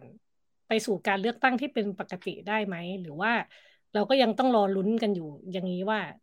ไม่รู้ว่าจะเปลี่ยนผ่านไปสู่การเมืองปกติเมื่อไหร่ ผมว่าโอกาสที่จะกลับไปสู่การเมืองแบบปกติ แม้ผมจะ มองโลกในแง่ร้ายนะครับ แต่มีความหวังมากกว่าการเลือกตั้งตอนปีหกสองอืม คือถ้าเทียบเป็นภาษาโควิดการเลือกตั้งปีหกสองเหมือนเลือกตั้งในภาวะการเมืองล็อกดาวน์คือตอนนั้นเลือกรู้ว่ายังไงแน่ๆการเมืองมันยังไม่เปลี่ยนก็คือกลุ่มอำนาจเดิมยังจะได้ไปต่อ เพราะว่าคุมกฎกติกาทุกอย่าง คุมกลไกรัฐคุมกรรมการจัดการเลือกตั้ง แล้วก็ยังเกาะเกี่ยวกันอย่างเป็นเอกภาพ ใช่ไหมครับ แต่พอมาครั้งเนี้ยเป็นภาวะที่กึ่งล็อกดาวน์แล้ว มันเริ่มผ่อนคลายมากขึ้นดังนั้นโอกาสที่มันจะกลับไปสู่การเมืองแบบปกติมีมากขึ้นก็อย่าลืมนะตอนการเลือกตั้งปี 62 เราเลือกตั้งภายใต้คอสชก็ยังอยู่ในฐานะองค์กรรัฐประหารม 44 ก็ยังอยู่กฎอายการศึกก็ยังอยู่ ตอนนั้นมันมันไม่ปกติ การหาเสียงก็ทำไม่ได้ปกตินะครับ สนามการแข่งขันมันไม่เท่าเทียมกันอะตอนนั้นมันมันชัดเจนนะครับ ความพยายามที่จะล็อกผลการเลือกตั้ง แต่ครั้งเนี้ยมันเป็นการจัดการเลือกตั้งโดยที่รัฐบาลมันเป็นรัฐบาลผสมด้วยนะครับ พลังประชารัฐและก็รวมไทยสร้างชาติก็ไม่ได้คุมกลไกรัฐได้ทุกกระทรวงนะประชาธิปัตย์เขาก็มีกระทรวงเขาภูมิใจไทยก็มีฉะนั้นมันความได้เปรียบเสียเปรียบมันไม่ได้ชัดเจนเหมือนตอนครั้งเมื่อครั้งปีหกสองนะครับ คอสชก็ไม่อยู่แล้วมสี่สี่ก็ไม่มีกฎอายการศึกก็ไม่มีกกตจะมาทำอะไรประหลาดประหลาดแบบครั้งที่แล้วคนก็จับตามากขึ้นใช่ไหมครับ ฉะนั้นผมผมว่าอะถ้าพูดถึงความหวัง คือพูดง่ายมันมันมีมันมีโอกาสมากขึ้น ที่จะใช้การเลือกตั้งนี้ในการเปลี่ยนกลับไปสู่การเมืองที่มันปกติ แล้วก็สร้างรัฐบาลที่มันหน้าตาดีกว่าเดิม การเมืองที่มันมีเสถียรภาพกว่าเดิม มีความเป็นประชาธิปไตยมากกว่าเดิม นะครับมีโอกาสมากขึ้นกว่าตอนปี 62 แต่ไม่อยากให้ตั้งความหวังไว้สูงมากจนเกินไปค่ะเมื่อกี้อาจารย์ประจักษ์พูดถึงว่ามันจะไม่ใช่การเลือกตั้งที่แข่งกันในเชิงนโยบาย แต่ว่าแข่งไปแข่งกันเรื่องอื่นอะไรเงี้ยแต่ว่าถ้าเกิดว่าในฐานะประชาชนคนทั่วไปเลยค่ะถ้าเราต้องจับตามองการเลือกตั้งครั้งนี้ คอยสอดส่อง คอยดูอะไรที่น่าสนใจอะไรที่น่าติดตามเนี่ยมันมีประเด็นอะไรในการเลือกตั้งครั้งนี้ ที่อาจารย์ประจักษ์คิดว่า เออ ชวนมองชวนชวนดู คือผมว่าแข่งนโยบายก็มีนะครับ จะมีแล้วก็จะดูเดือดด้วยอ่าโดยเฉพาะนโยบายด้านเศรษฐกิจปากท้องทั้งหลายเนี่ย ทุกทุกพักก็ต้องชูแหละนะครับแต่ผมก็เป็นห่วงอย่างที่คุณวิพัฒน์เป็นห่วงคือ มันจะเป็นนโยบายระยะสั้นซะเยอะใช่ไหมแต่ว่านโยบาย ระยะยาวเพื่อแก้ปัญหาเชิงโครงสร้างหลายอย่าง มันจะไม่ถูกนำเสนอและแข่งขันกันเท่าไหร่นะครับแต่ว่านโยบายอะยังยังจะมีแล้วก็จะจะเข้มข้น แต่ผมคิดว่ามันก็จะมีการต่อสู้กันในเชิงการเมืองวัฒนธรรมสูง ในเชิงอุดมการสูงที่ไม่ได้เกี่ยวกับเรื่องเรื่องนโยบายใครดีกว่าใครอะ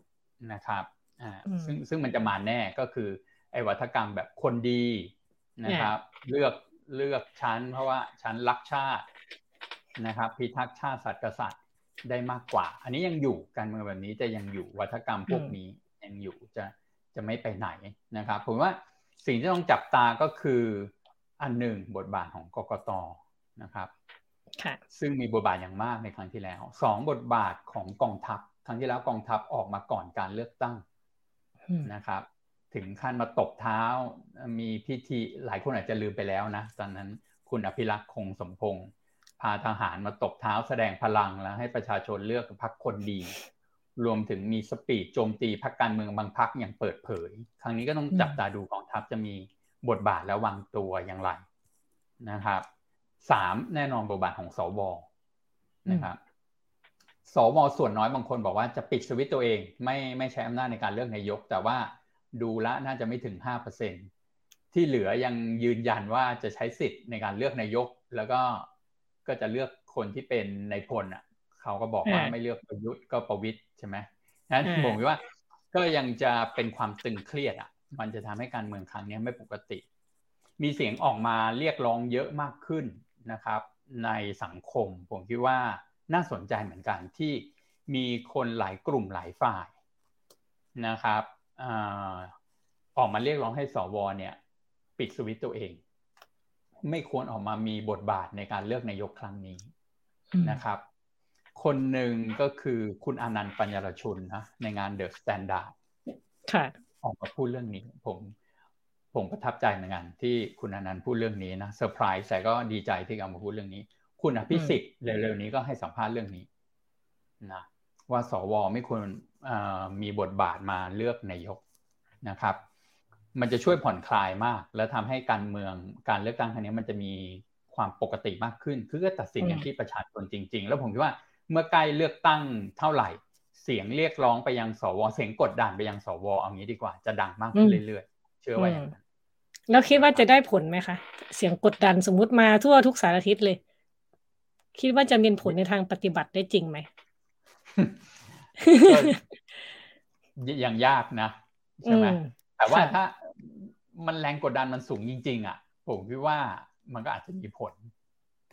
มาสังคมไทยในระยะหลังก็ขับเคลื่อนด้วยพลังการด่าเยอะนะใช่ไหมค่ะเรื่องเรื่องป้ายประธานิการบางซื่อเนี่ยเขายังต้องยุติเลย แล้วคือ คือถ้ามันแสดงประชามติ ฉันทามติจริงๆทั้งสังคม ผมว่า สวสองร้อห้าสิบคนจะยอมเป็นจำเลยของสังคมเหรออืมยิ่งพลเอกประยุทธ์กับพลเอกประวิตยก็มาแตกกันซะแล้ว มันก็ยิ่งมีโอกาสที่จะทำให้ฟรีโหวตได้มากขึ้นนะแต่ผมว่า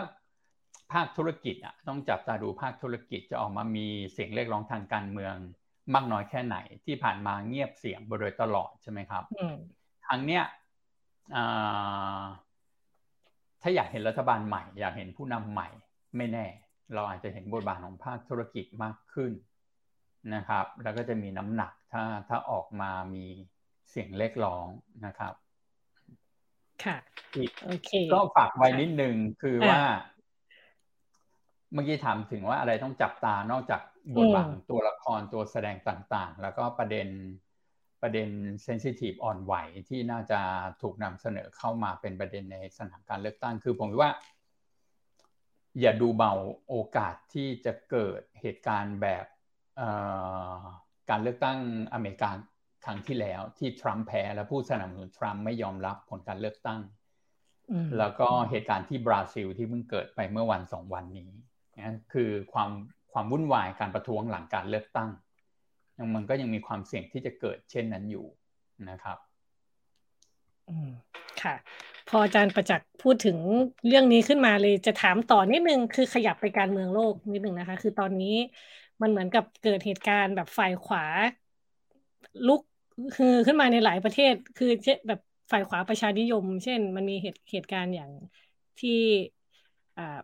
สหรัฐที่ที่อาจารย์ประจักษ์พูดใช่ไหมคะที่บราซิล หรืออย่างในยุโรปอย่างเงี้ยก็มีนักการเมืองฝ่ายขวาที่ขึ้นมาได้รับความนิยมมากขึ้นนะคะคือดูแล้วเนี่ยประเมินกำลังประเมินการการขึ้นมาของฝ่ายขวาในโลกยังไงบ้างคะ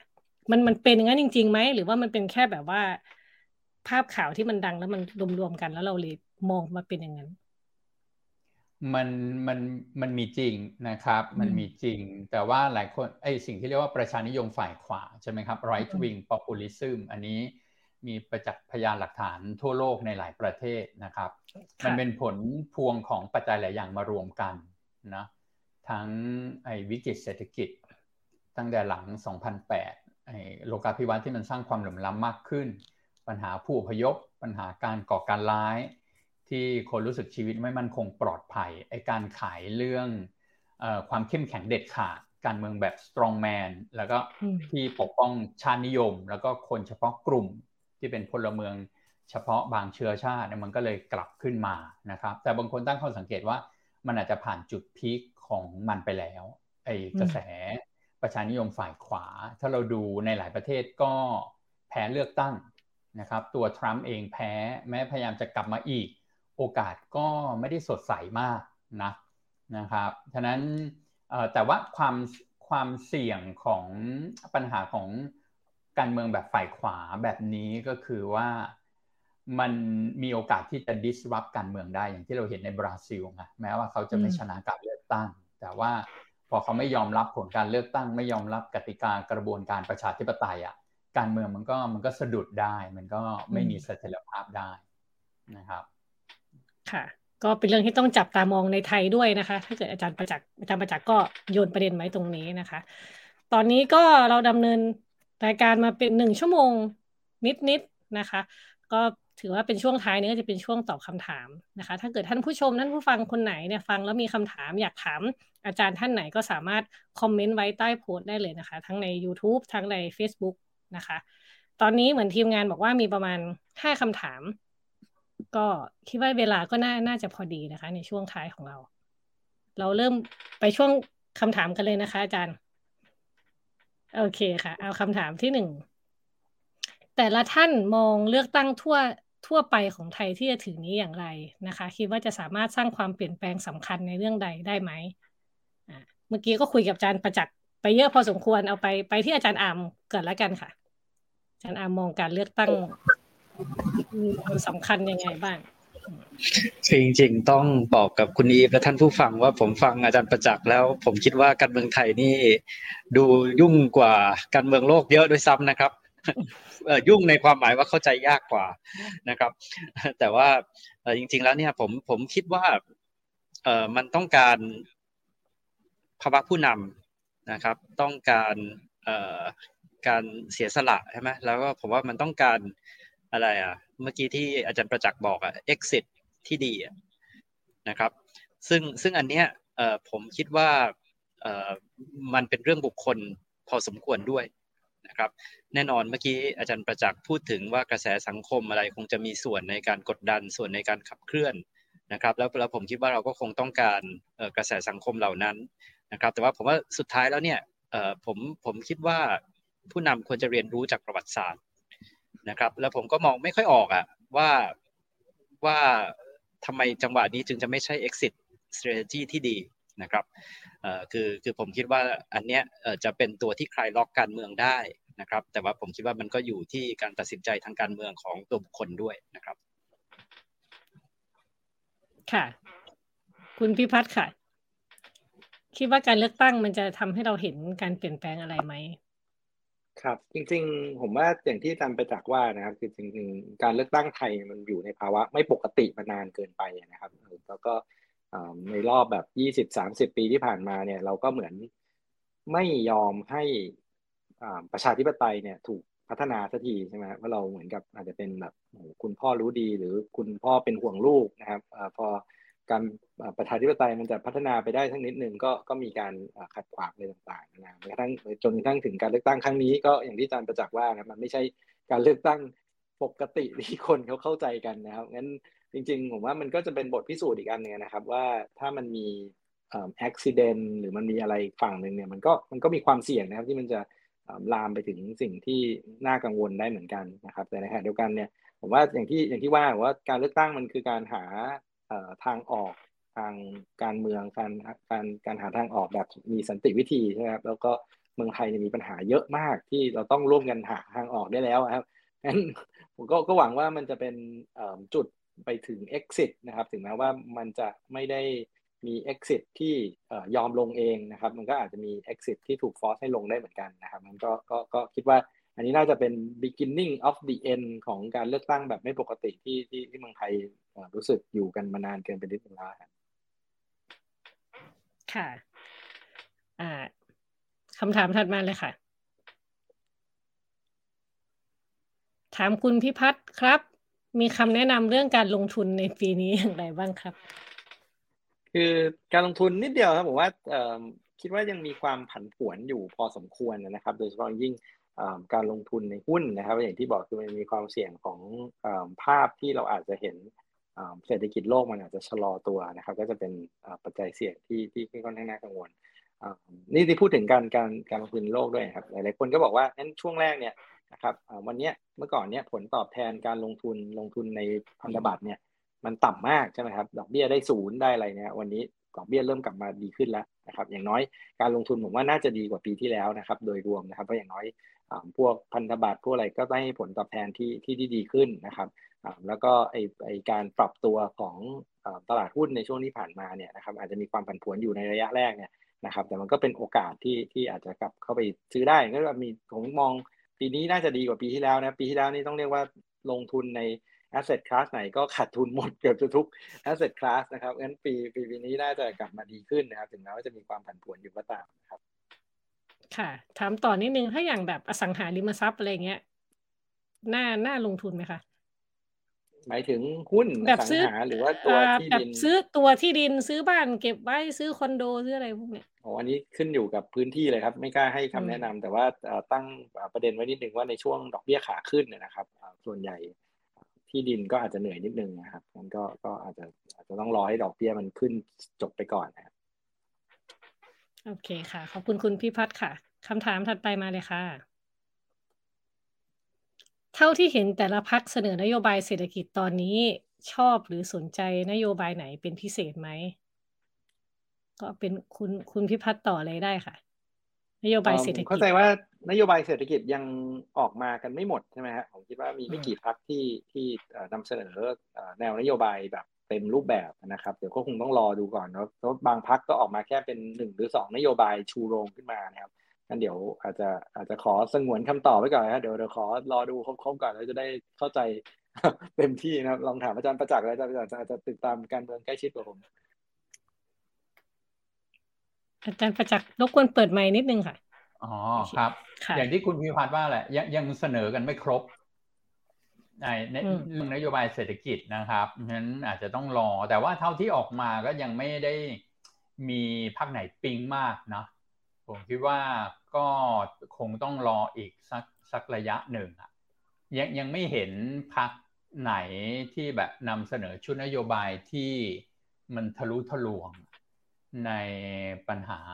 เชิงโครงสร้างที่ที่เราเผชิญอยู่ ใช่ไหมครับ ผมว่ามันก็เป็นโจทย์ท้าทายนะ เพราะว่าคุยกับนักเศรษฐศาสตร์หลายคนใช่ไหมครับ ก็คือว่าเราอยากจะลดความเหลื่อมล้ำด้วย แต่เราก็อยากได้ความเจริญเติบโตทางเศรษฐกิจด้วย จะเอาทั้งสองอย่างนี้นโยบายแบบไหนที่ที่มันจะตอบโจทย์ แต่ผมว่าสังสังคมไทยมันมาถึงจุดที่มันไม่พูดเรื่องลดความเหลื่อมล้ำมันมันเป็นไปไม่ได้แล้วนะครับ เพราะว่าความเหลื่อมล้ำที่สูงเกินไป มันก็ไปฟีดทำให้การเมืองมันก็ขัดแย้งสูง สังคมมันก็ไม่ไม่สงบมันก็มันก็เลื้อรังแบบนี้ต่อไป นะครับฉะนั้นไอ้โจทย์เนี้ยมันต้องแตะมันมันต้องแก้นะครับ ค่ะ ก็โจทย์เรื่องความเหลื่อมล้ำนะคะ เป็นโจทย์ที่อาจารย์ประจักษ์คิดว่าก็ควรจะจะมีการพูดถึงมันมากขึ้น แล้วก็น่าจะทำให้ให้เป็นจริงได้มากขึ้น อยากเห็นเออนโยบายที่เป็นรูปธรรมของแต่แต่ละพักในในเรื่องนี้นะครับ ค่ะโอเคค่ะ อาจารย์อามมีเสริมไหมคะ เรื่องนโยบาย เอาที่อยากเห็นก็ได้นะเพราะว่าเหมือนที่ เมื่อกี้มันนโยบายยังมีออกมาไม่เยอะอะค่ะ คือผมอยากจะแสดงความกังวลนิดนึงอะครับ ว่าผมเกรงว่านโยบายเศรษฐกิจเนี่ยมันจะไม่ใช่ตัวตัดสินการเลือกตั้ง แล้วก็นโยบายเศรษฐกิจเนี่ยอาจจะมีความคล้ายกัน เพราะว่าจริงๆเนี่ยถ้าเราถามถึงโจทย์หรือปัญหาเนี่ยนะครับ ผมว่าก็มองคล้าย ๆ กันแหละเป็นเรื่องความเหลื่อมล้ำอาจจะมีเชิงประชานิยม แล้วเราจะเห็นจากการเลือกตั้งครั้งที่แล้วนะครับ ว่าก็มีการ ลอกกันบ้านกันนะครับ แข่งกันคนนี้ให้เงินเท่านี้คนนี้ให้มากขึ้นอะไร แต่ว่าประเด็นเนี่ยคืออย่างนี้ว่าว่าถ้าฟังจากที่อาจารย์ประจักษ์พูดเมื่อกี้เนี่ยมันจะเป็นการเลือกตั้งที่ตัดสินด้วยกระแสนะครับกระแสที่ที่ใหญ่แล้วก็อาจจะไม่ใช่เรื่องนโยบาย ซึ่งซึ่งผมว่าอันเนี้ยก็ก็เป็นสิ่งที่น่ากังวลนะครับ เพราะว่าจริง ๆ อย่างที่อาจารย์พิพัฒน์บอก การเลือกตั้งเนี่ยมันเป็นโอกาสที่จะแข่งขันทางนโยบาย ที่จะมีการสร้างสรรค์ทางนโยบายนะครับแต่ว่าสุดท้ายเนี่ยผมเกรงว่าการเลือกตั้งของเราอาจจะตัดสินด้วยกระแสมากกว่านโยบายนะครับ ค่ะขอบคุณอาจารย์อาร์มค่ะคำถามถัดไปเลยค่ะ ในสายตาอาจารย์ประจักษ์คิดว่าพักไหนถือว่าเป็นสเตทปาร์ตี้พักพลังประชารัฐหรือรวมไทยสร้างชาติ โอเคครับ อธิบายผู้ฟังบางท่านนี่อาจจะไม่คุ้นสเตทปาร์ตี้หมายถึงว่า จริงส่วนใหญ่มันจะเกิดในในรัฐบาลที่มันมีพรรคการเมืองพรรคเด่นพรรคเดียวแล้วรัฐใช้กลไกรัฐทั้งหมดหนุนพรรคนั้น ก็คือเพื่อให้เป็นเป็นแบบการเมืองไม่ค่อยเป็นประชาธิปไตยเท่าไหร่ มีพักเดียวแล้วพักก็เท่ากับรัฐ รัฐก็เท่ากับพักใช่ไหมครับถ้าถ้าอย่างชัดเจนที่สุดก็คือพวกประเทศอย่างประเทศ ที่ประเทศจีนเวียดนามพวกนี้ก็เป็นพรรคคอมมิวนิสต์ไปเลยใช่ไหมครับพรรคเดียวเนี่ยเราเรียกว่า state party ก็คือพรรคนั้นก็คือรัฐนั่นแหละรัฐนั้นก็คือพรรคนะครับ แต่ของไทยผมว่ามันไม่ไม่มีภาวะแบบนั้นแล้วในครั้งครั้งนี้ ที่ผมอธิบาย อันนี้เป็นความหวังเดียวที่เรามี เพราะว่าก็คือว่าผู้นำคณะรัฐประหารเขามาแตกกันเอง ครั้งที่แล้วอะพรรคพลังประชารัฐใกล้เคียงกับการเป็นสเตทปาร์ตี้หรือเป็นพรรคแห่งรัฐมากที่สุดใช่ไหมครับ ก็คือระดมกลไกรัฐทั้งหมดไปไปเกื้อหนุนพรรคเนี้ยนะครับ กลไกมหาไทยตำรวจทหารกำนันผู้ใหญ่บ้านกระทั่งใช้เงื่อนไขทางคดีไปบีบได้ให้สสย้ายพักเข้ามาใช่ไหมครับครั้งเนี้ยมันจะอ่อนตัวลงแล้วไอ้ภาวะแบบนั้น เพราะว่ามาแตกเป็นสองพัก นะครับ แล้วก็คอสชก็ไม่มีม .44 ก็ไม่มี เงื่อนไขที่จะไปข่มขู่บีบบังคับ ในเชิงคดีว่าต้องย้ายมานะอ่าฉันจะช่วยให้หลุดคดี อันนี้มันทำได้ยากขึ้นละนะครับอ่าแล้วอ่าพอเป็นแบบนี้นะครับ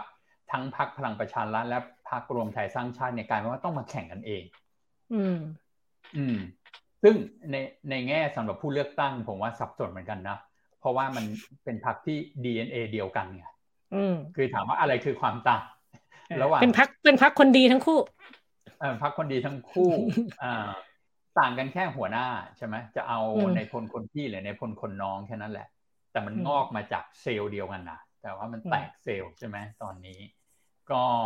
ข้อดีก็คือว่าถ้าพูดจากมุมประชาธิปไตยก็คือว่า พักเนี้ยมันจะมาแข่งกันเองสองพักเนี้ยแข่งกันเองแล้วมันตัดคะแนนกันเอง เพราะว่าระบบเลือกตั้งแบบใหม่อะ ที่เรากลับไปใช้แบบปี 40 บัตรสองใบอะนะครับ มันเอื้อประโยชน์ให้กับพักใหญ่ไปเลยพักเดียว คุณถ้าคุณมาแตกพักอย่างนี้แล้วมาแข่งกันเองเนี่ยนะครับ ในเขตอะ คุณก็มาแข่งกันเองนะในเขตหนึ่งมันมีสสได้คนเดียว คนที่ได้คะแนนมากที่สุด คะแนนที่คุณแพ้ก็ตกน้ำหมดแล้ว ครั้งนี้ไม่ไม่เอาไปคำนวณให้ ใช่ไหมครับฉะนั้นรวมใจสร้างชาติกับพลังประชารัฐในทุกเขตเลือกตั้งก็มาแข่งกันเอง แล้วก็มีโอกาสจะจะแพ้ไม่ไม่ได้มาเป็นที่หนึ่งนะครับค่ะถามถามต่ออาจารย์ประจักษ์นิดนึงพอพูดแบบเนี้ย คือเขาก็รู้กติกาเขาเป็นคนเซตเกมอะไรมาด้วยซ้ำเขาก็ไม่ได้รู้อยู่แล้วเหรอว่า ว่าการแตกกันมันจะไม่ดีอะคือคือสิ่งนี้ เออ แล้วแล้วทำไมมันถึงออกออกมาหน้านี้ถ้าถ้าชวนอาจารย์ประจักษ์วิเคราะห์ เกมการเมืองอำนาจมันมันแบ่งกันไม่ได้ไง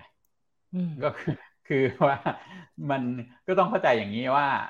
จริงเป็นธรรมชาติของทุกระบอบทั่วโลก ก็คือว่าสามัคคีกันในตอนต้น แต่พออยู่นานเข้าต่างคนต่างก็อยากมีอำนาจของตัวเอง ใช่ไหมครับ ความขัดแย้งก็จะเริ่มปรากฏนะครับอ่าแล้วก็มัน ตรงนี้แหละไอ้ exit หลายครั้งที่มันเกิดขึ้น ในความหมายที่ว่าในบางสังคมเปลี่ยนกลับไปสู่ประชาธิปไตยได้ยังไง ระบอบเผด็จการล้มลงได้ยังไง ไม่ใช่ฝ่ายประชาธิปไตยเข้มแข็งอะไรมากนะ ก็คือฝ่ายเผด็จการแตกคอกันเอง แล้วก็ทะเลาะกันเองอ่าจนจนขาดความเป็นเอกภาพ มันก็เกิดขึ้นแบบนี้ในหลายครั้งในในประวัติศาสตร์โลกนะครับค่ะโอเคขอบคุณอาจารย์ประจักษ์ค่ะตอนนี้เหลือสองคำถามนะคะคำถามถัดมามาเลยค่ะ นโยบายต่างประเทศไม่ค่อยถูกพูดถึงมากนักในการหาเสียงเลือกตั้งอืมอาจารย์อามคิดว่ามีเรื่องอะไรที่พักต่างๆ น่าจะยกมาคุยกัน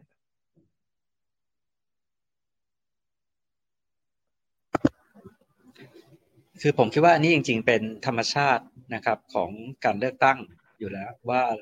คงจะต้องสนใจปัญหาปากท้องนะครับ สนใจนโยบายภายใน และจริง ๆ เนี่ยก็ต้องเรียนนะครับว่าในหลายยุคที่ผ่านมาเนี่ยมันไม่ได้มีความแตกต่างในนัยสำคัญในเชิงนโยบายต่างประเทศของพรรคการเมืองต่างๆนะครับจริงๆเนี่ยผมเนี่ยค่อนข้างมองเป็นบวกนะครับในความหมายว่าผมไม่อยากเห็นการทำนโยบายต่างประเทศให้เป็นเรื่องการเมือง นะครับ คือผมไม่ผมไม่อยากเห็นว่าเราควรจะเป็นมิตรกับชาตินี้ชาตินั้นด้วยอุดมการทางการเมืองหรือด้วยอะไรนะครับ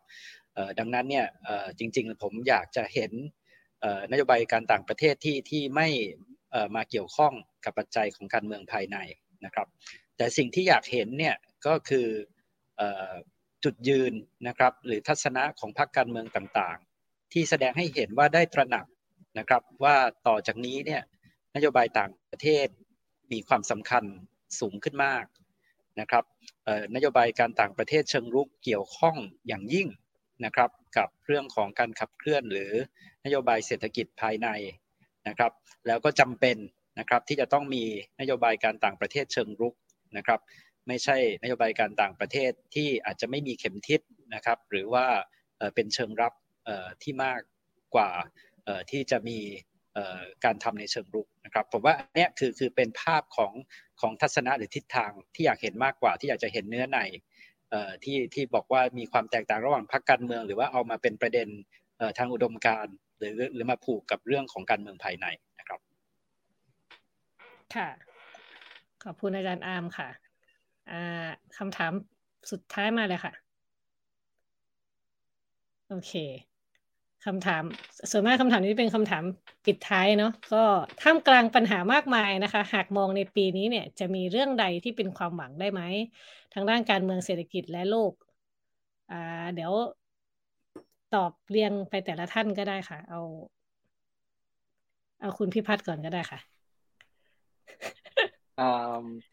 จริงจริงผมว่า ความหวังมันก็มีนะครับ เพราะอย่างน้อยผมคิดว่าเราก็มีสัญญาณว่าเราออกจากวิกฤตที่หนักที่สุดก็คือโควิดใช่ไหมครับปีที่แล้วเราก็ทยอย exit ออกมาปีนี้จีนอาจจะเป็นประเทศใหญ่ประเทศสุดท้ายที่ที่น่าจะกำลังกลับเข้าสู่ภาวะปกตินะว่าพาสนี่มันอาจจะโหดร้ายทารุณมากนะครับ มันจะมีคนเสียชีวิตเต็มไปหมดเลยแล้วก็เราไม่รู้ว่ามันจะเกิดอะไรง่ายอย่างน้อยมันก็เป็นความหวังนะครับว่า ชีวิตเราจะจะกลับเข้าสู่ภาวะปกติสักทีนะครับ ในแง่ของในแง่ของเศรษฐกิจเนี่ยผมว่าก็เหมือนกันนะครับ เราเราเราน่าจะถึงแม้ว่าจะมีความวุ่นวายความไม่แน่นอนอะไรต่างๆ เนี่ยนะครับ แต่อย่างน้อยมันก็เริ่มเห็นความหวังที่ดีขึ้นนะครับ อย่างประเทศไทยเองเนี่ยว่าหลังจากที่เราเจอช็อคที่มันขนาดใหญ่นะครับ แล้วก็เราฟื้นช้ากว่าชาวบ้านเนี่ยนะครับ ปีนี้ก็น่าจะเป็นปีที่เราค่อยๆทยอยฟื้นนะครับ แล้วก็โดยเฉพาะยิ่ง คนที่เกี่ยวข้องกับธุรกิจภาคบริการการท่องเที่ยวที่โอ้เจอปัญหามานานเนี่ยนะครับ ปีนี้น่าจะเริ่มกลับเข้าสู่ภาวะปกติได้มากขึ้นนะครับ ถึงแม้ว่าแผลเป็นหรือความเจ็บปวดนะครับ ที่มันเกิดขึ้นในสองสามปีที่ผ่านมามันจะมันจะโหดร้ายเหลือเกิน แต่ว่าในเมืองไทยเองผมว่าเราไม่ได้เป็นห่วงว่าจะมีวิกฤตหรือ มีเศรษฐกิจถดถอยนะครับ แต่ว่าน่าจะเห็นเศรษฐกิจกลับเข้าสู่ภาวะปกติขึ้นแล้วผมว่าตรงนี้ก็เป็นความหวังนะครับ ฝั่งการเมืองเองก็ก็น่าจะเห็นการเลือกตั้งนะครับอย่างที่ที่อาจารย์ประจักษ์ว่านะครับถึงแม้ว่าจะไม่ปกติ แต่ว่าอย่างน้อยก็คนก็ได้มีสิทธิ์ที่จะออกมาแสดงความเห็นของเขานะครับ หลังจากที่อาจจะถูกซับเพรสมาอยู่เป็นเวลาหลายหลายปีนะครับแต่ว่าก็ก็ก็ถือว่าเป็นความหวังแล้วกันนะครับ ค่ะ ขอบคุณคุณพิพัฒน์ค่ะ อาจารย์ประจักษ์ค่ะ ความหวังก็ผมผมชอบที่คุณวิพัฒน์พูดนะครับ คือพอมีการเลือกตั้งยังไงก็ตาม มันเป็นจังหวะที่เสียงของประชาชนจะดัง คือเพราะทุกพักอะอยากได้คะแนนเสียงจากประชาชน อย่างน้อยตอนนี้เขาต้องมาฟังแล้วใช่ไหมครับพลเอกประยุทธ์ตอนนี้จะมาเป็นสมาชิกพรรคการเมือง หรือเป็นแคนดิเดตนายกอย่างเป็นทางการของพรรคการเมือง ก็ต้องลงมารับฟังประชาชนแล้วใช่ไหมครับอ่าคือคือผมคิดว่าอย่างน้อยมันเป็นจังหวะที่เราทำให้ผู้นำชนชั้นนำอ่อนน้อมถ่อมตนได้ชั่วคราว แม้ว่าเขาจะไม่ได้อยากอ่อนน้อมถ่อมตนขนาดนั้น แต่ว่ามันเป็นจังหวะที่เราอยากได้นโยบายอะไรล่ะ เราอยากเห็นอะไรช่วงนี้แหละ ที่มันจะส่งเสียงได้มากนะครับ แล้วผมคิดว่าก็อย่าดูเบาประชาชนนะยิ่งคนไทยอะถ้าไปศึกษาจากเราเราดูแพทเทิร์นการเลือกตั้งอะ จริงคนไทยเป็น strategic voter ค่อนข้างมาก ใช้เสียงในการเลือกตั้งของตัวเองได้อย่างค่อนข้างชาญฉลาดนะ ถ้าพูดภาษาแบบนักเศรษฐศาสตร์คือ สามารถ exercise vote อะเพื่อ maximize benefit ได้ เขาไม่ได้โง่นะเขารู้ว่าอะต้องเลือกอะไรเลือกพักไหนแบบไหน ที่จะทำให้เขาในนโยบายที่ที่มันตอบโจทย์เขาที่สุดนะครับอ่าบัตรสองใบไม่จำเป็นเขาต้องเลือกพักเดียวกันนะปฏิริษีเขาเลือกพักหนึ่ง สสเขตเขาเลือกพักหนึ่งเราเห็นแพทเทิร์นอย่างนี้มาโดยตลอดนะครับนั้นปีนี้ผมก็ยังคิดว่าเราสามารถมีความหวังได้ แม้ว่า ผมจะพูดอะไรให้ฟังดูเหมือนแบบว่า มันยังจะมีอุปสรรคหลายอย่างนะ แต่ผมคิดว่าสุดท้ายเสียงของประชาชนนั่นแหละ มันจะเป็นตัวกำหนด ไม่ว่าผู้นำไม่อยาก exit ตัวเองยังไงก็ตาม อย่างที่อาจารย์อามว่ากับคุณวิพัฒน์ว่า สุดท้ายเสียงของประชาชนอะถ้าเขาออกมาแบบนี้ จนมันถล่มทลายอะหรือหรือมันชัดเจนอะเสียงมันออกมาชัดเจน มันอาจจะเป็นตัวฟอร์สให้ผู้นำคนนั้นก็ต้อง exit ไปโดยปริยายใช่ไหมครับคือขึ้นชื่อว่าการเลือกตั้งมันไม่มีอะไรแน่นอน มันไม่มีใครคุมการเลือกตั้งได้ร้อยเปอร์เซ็นแล้วนั่นมันคือเสน่ห์ของของการเลือกตั้ง ค่ะ ขอบคุณอาจารย์ประจักษ์ค่ะ อย่าดูเบาประชาชนนะ ทิ้ง keyword เอาไว้อะ ต่อที่อาจารย์อาร์มเลยค่ะ ครับผมผมคิดว่าความหวังก็คือปีนี้จะเป็นปีที่กลับทิศทางนะครับ จากสามปีที่มีวิกฤตต่อเนื่องนะครับ เมื่อตอนเริ่มต้นรายการคุณอีฟผมพูดถึงว่าจีนเนี่ยน่าจะเป็นปีที่กลับทิศทางนะครับ แต่ว่าไม่ได้หมายถึงว่ามันจะราบรื่นเรียบร้อยง่ายดายนะครับ เพราะว่าเขาก็มีแผลเป็นเศรษฐกิจไม่น้อย แต่อย่างน้อยเนี่ยผมว่า choice ต่างๆที่เกิดขึ้นเนี่ย การกลับทิศทางนโยบายต่างประเทศที่เป็นมิตรมากขึ้น การทำนโยบายการต่างประเทศเชิงรุกการเป็นมิตรกับเอกชนมากขึ้นนะครับ การกลับลำนโยบาย zero COVID พวกนี้เป็นในเชิงบวกนะครับ แน่นอนก็ต้องเผชิญกับความท้าทายในเรื่องแผลเป็นเศรษฐกิจที่ผ่านมาในช่วง 3 ปีนะครับ แต่ว่าเมื่อกี้ผมตั้งข้อสังเกตในรายการว่าที่เกิดขึ้นได้เนี่ยก็เพราะมันมีการตระหนักในชนชั้นนำของจีน ว่ามัน ถึงจุดแล้วที่ถ้าเขาต้องการรักษาอำนาจ หรือรักษาเสถียรภาพของสังคมของเศรษฐกิจเขาถึงจุดที่ต้องกลับทิศทาง ในในในบางส่วนเนี่ยผมคิดว่าเป็นอย่างที่พี่พิพัฒน์บอกเลยนะครับ ว่ามันเป็น force choice คือคือมันต้องเป็นอย่างนี้ละแล้วผมก็คิดว่าสังคมไทยเนี่ยนะครับปัจจัยต่างๆ มันก็จะถึงจุดหนึ่งนะครับที่มันเป็น force choice ว่าเราต้องกลับทิศทางแล้ว หรือว่าชนชั้นนำเรานะครับอาจจะมี consensus หรือความเห็นฉันทมติร่วมกันนะ นะครับว่ามันถึงจุดแล้วล่ะที่จะต้องกลับทิศทางนะครับผมว่าอันเนี้ยก็คือก็คือความหวังของปีนี้นะครับ ค่ะขอบคุณอาจารย์อาร์มค่ะ ก็เวลาก็พอดีพอดีนะคะหนึ่งชั่วโมงครึ่งอ่าก็ปีนี้เรียกว่าสนุกสนานมากนะคะ แล้วก็ฟังดูเนี่ยดูเป็นปีที่มีความหวังกว่าปีที่แล้วนะ ถ้าเกิดว่าจากจากจากฟังในในมาทุก ๆ ปี นะคะ ก็วันนี้ก็ขอบคุณอาจารย์ทั้ง 3 ท่านมากนะคะ อาจารย์ประจักษ์ก้องกิรติอาจารย์อามตั้งในดันดอนแล้วก็คุณพิพัฒน์เหลืองนรมิตชัยนะคะ แล้วก็ขอบคุณทั้งผู้ฟังที่อยู่กันจนจบรายการนะคะ แล้วก็อย่าลืมว่าวันพฤหัสนี้นะคะ จะมีรายการวันโอวันโพสคริปต์นะคะคุยข่าวนอกสคริปต์กับวิสุทธ์คมมชรพงศ์นะคะสองทุ่มครึ่ง ถ้าเกิดใครตามข่าวการเมืองอยากฟังเมาส์มอยเกมการเมืองเนี่ยสองทุ่มครึ่งวันพฤหัสทางวันโอวัน นะคะ วันนี้ก็ขอบคุณทุกท่านอีกครั้งหนึ่งค่ะ ขอบคุณท่านผู้ชมวันนี้ก็ลาไปก่อนค่ะ สวัสดีค่ะ ขอบคุณครับ สวัสดีขอบคุณครับ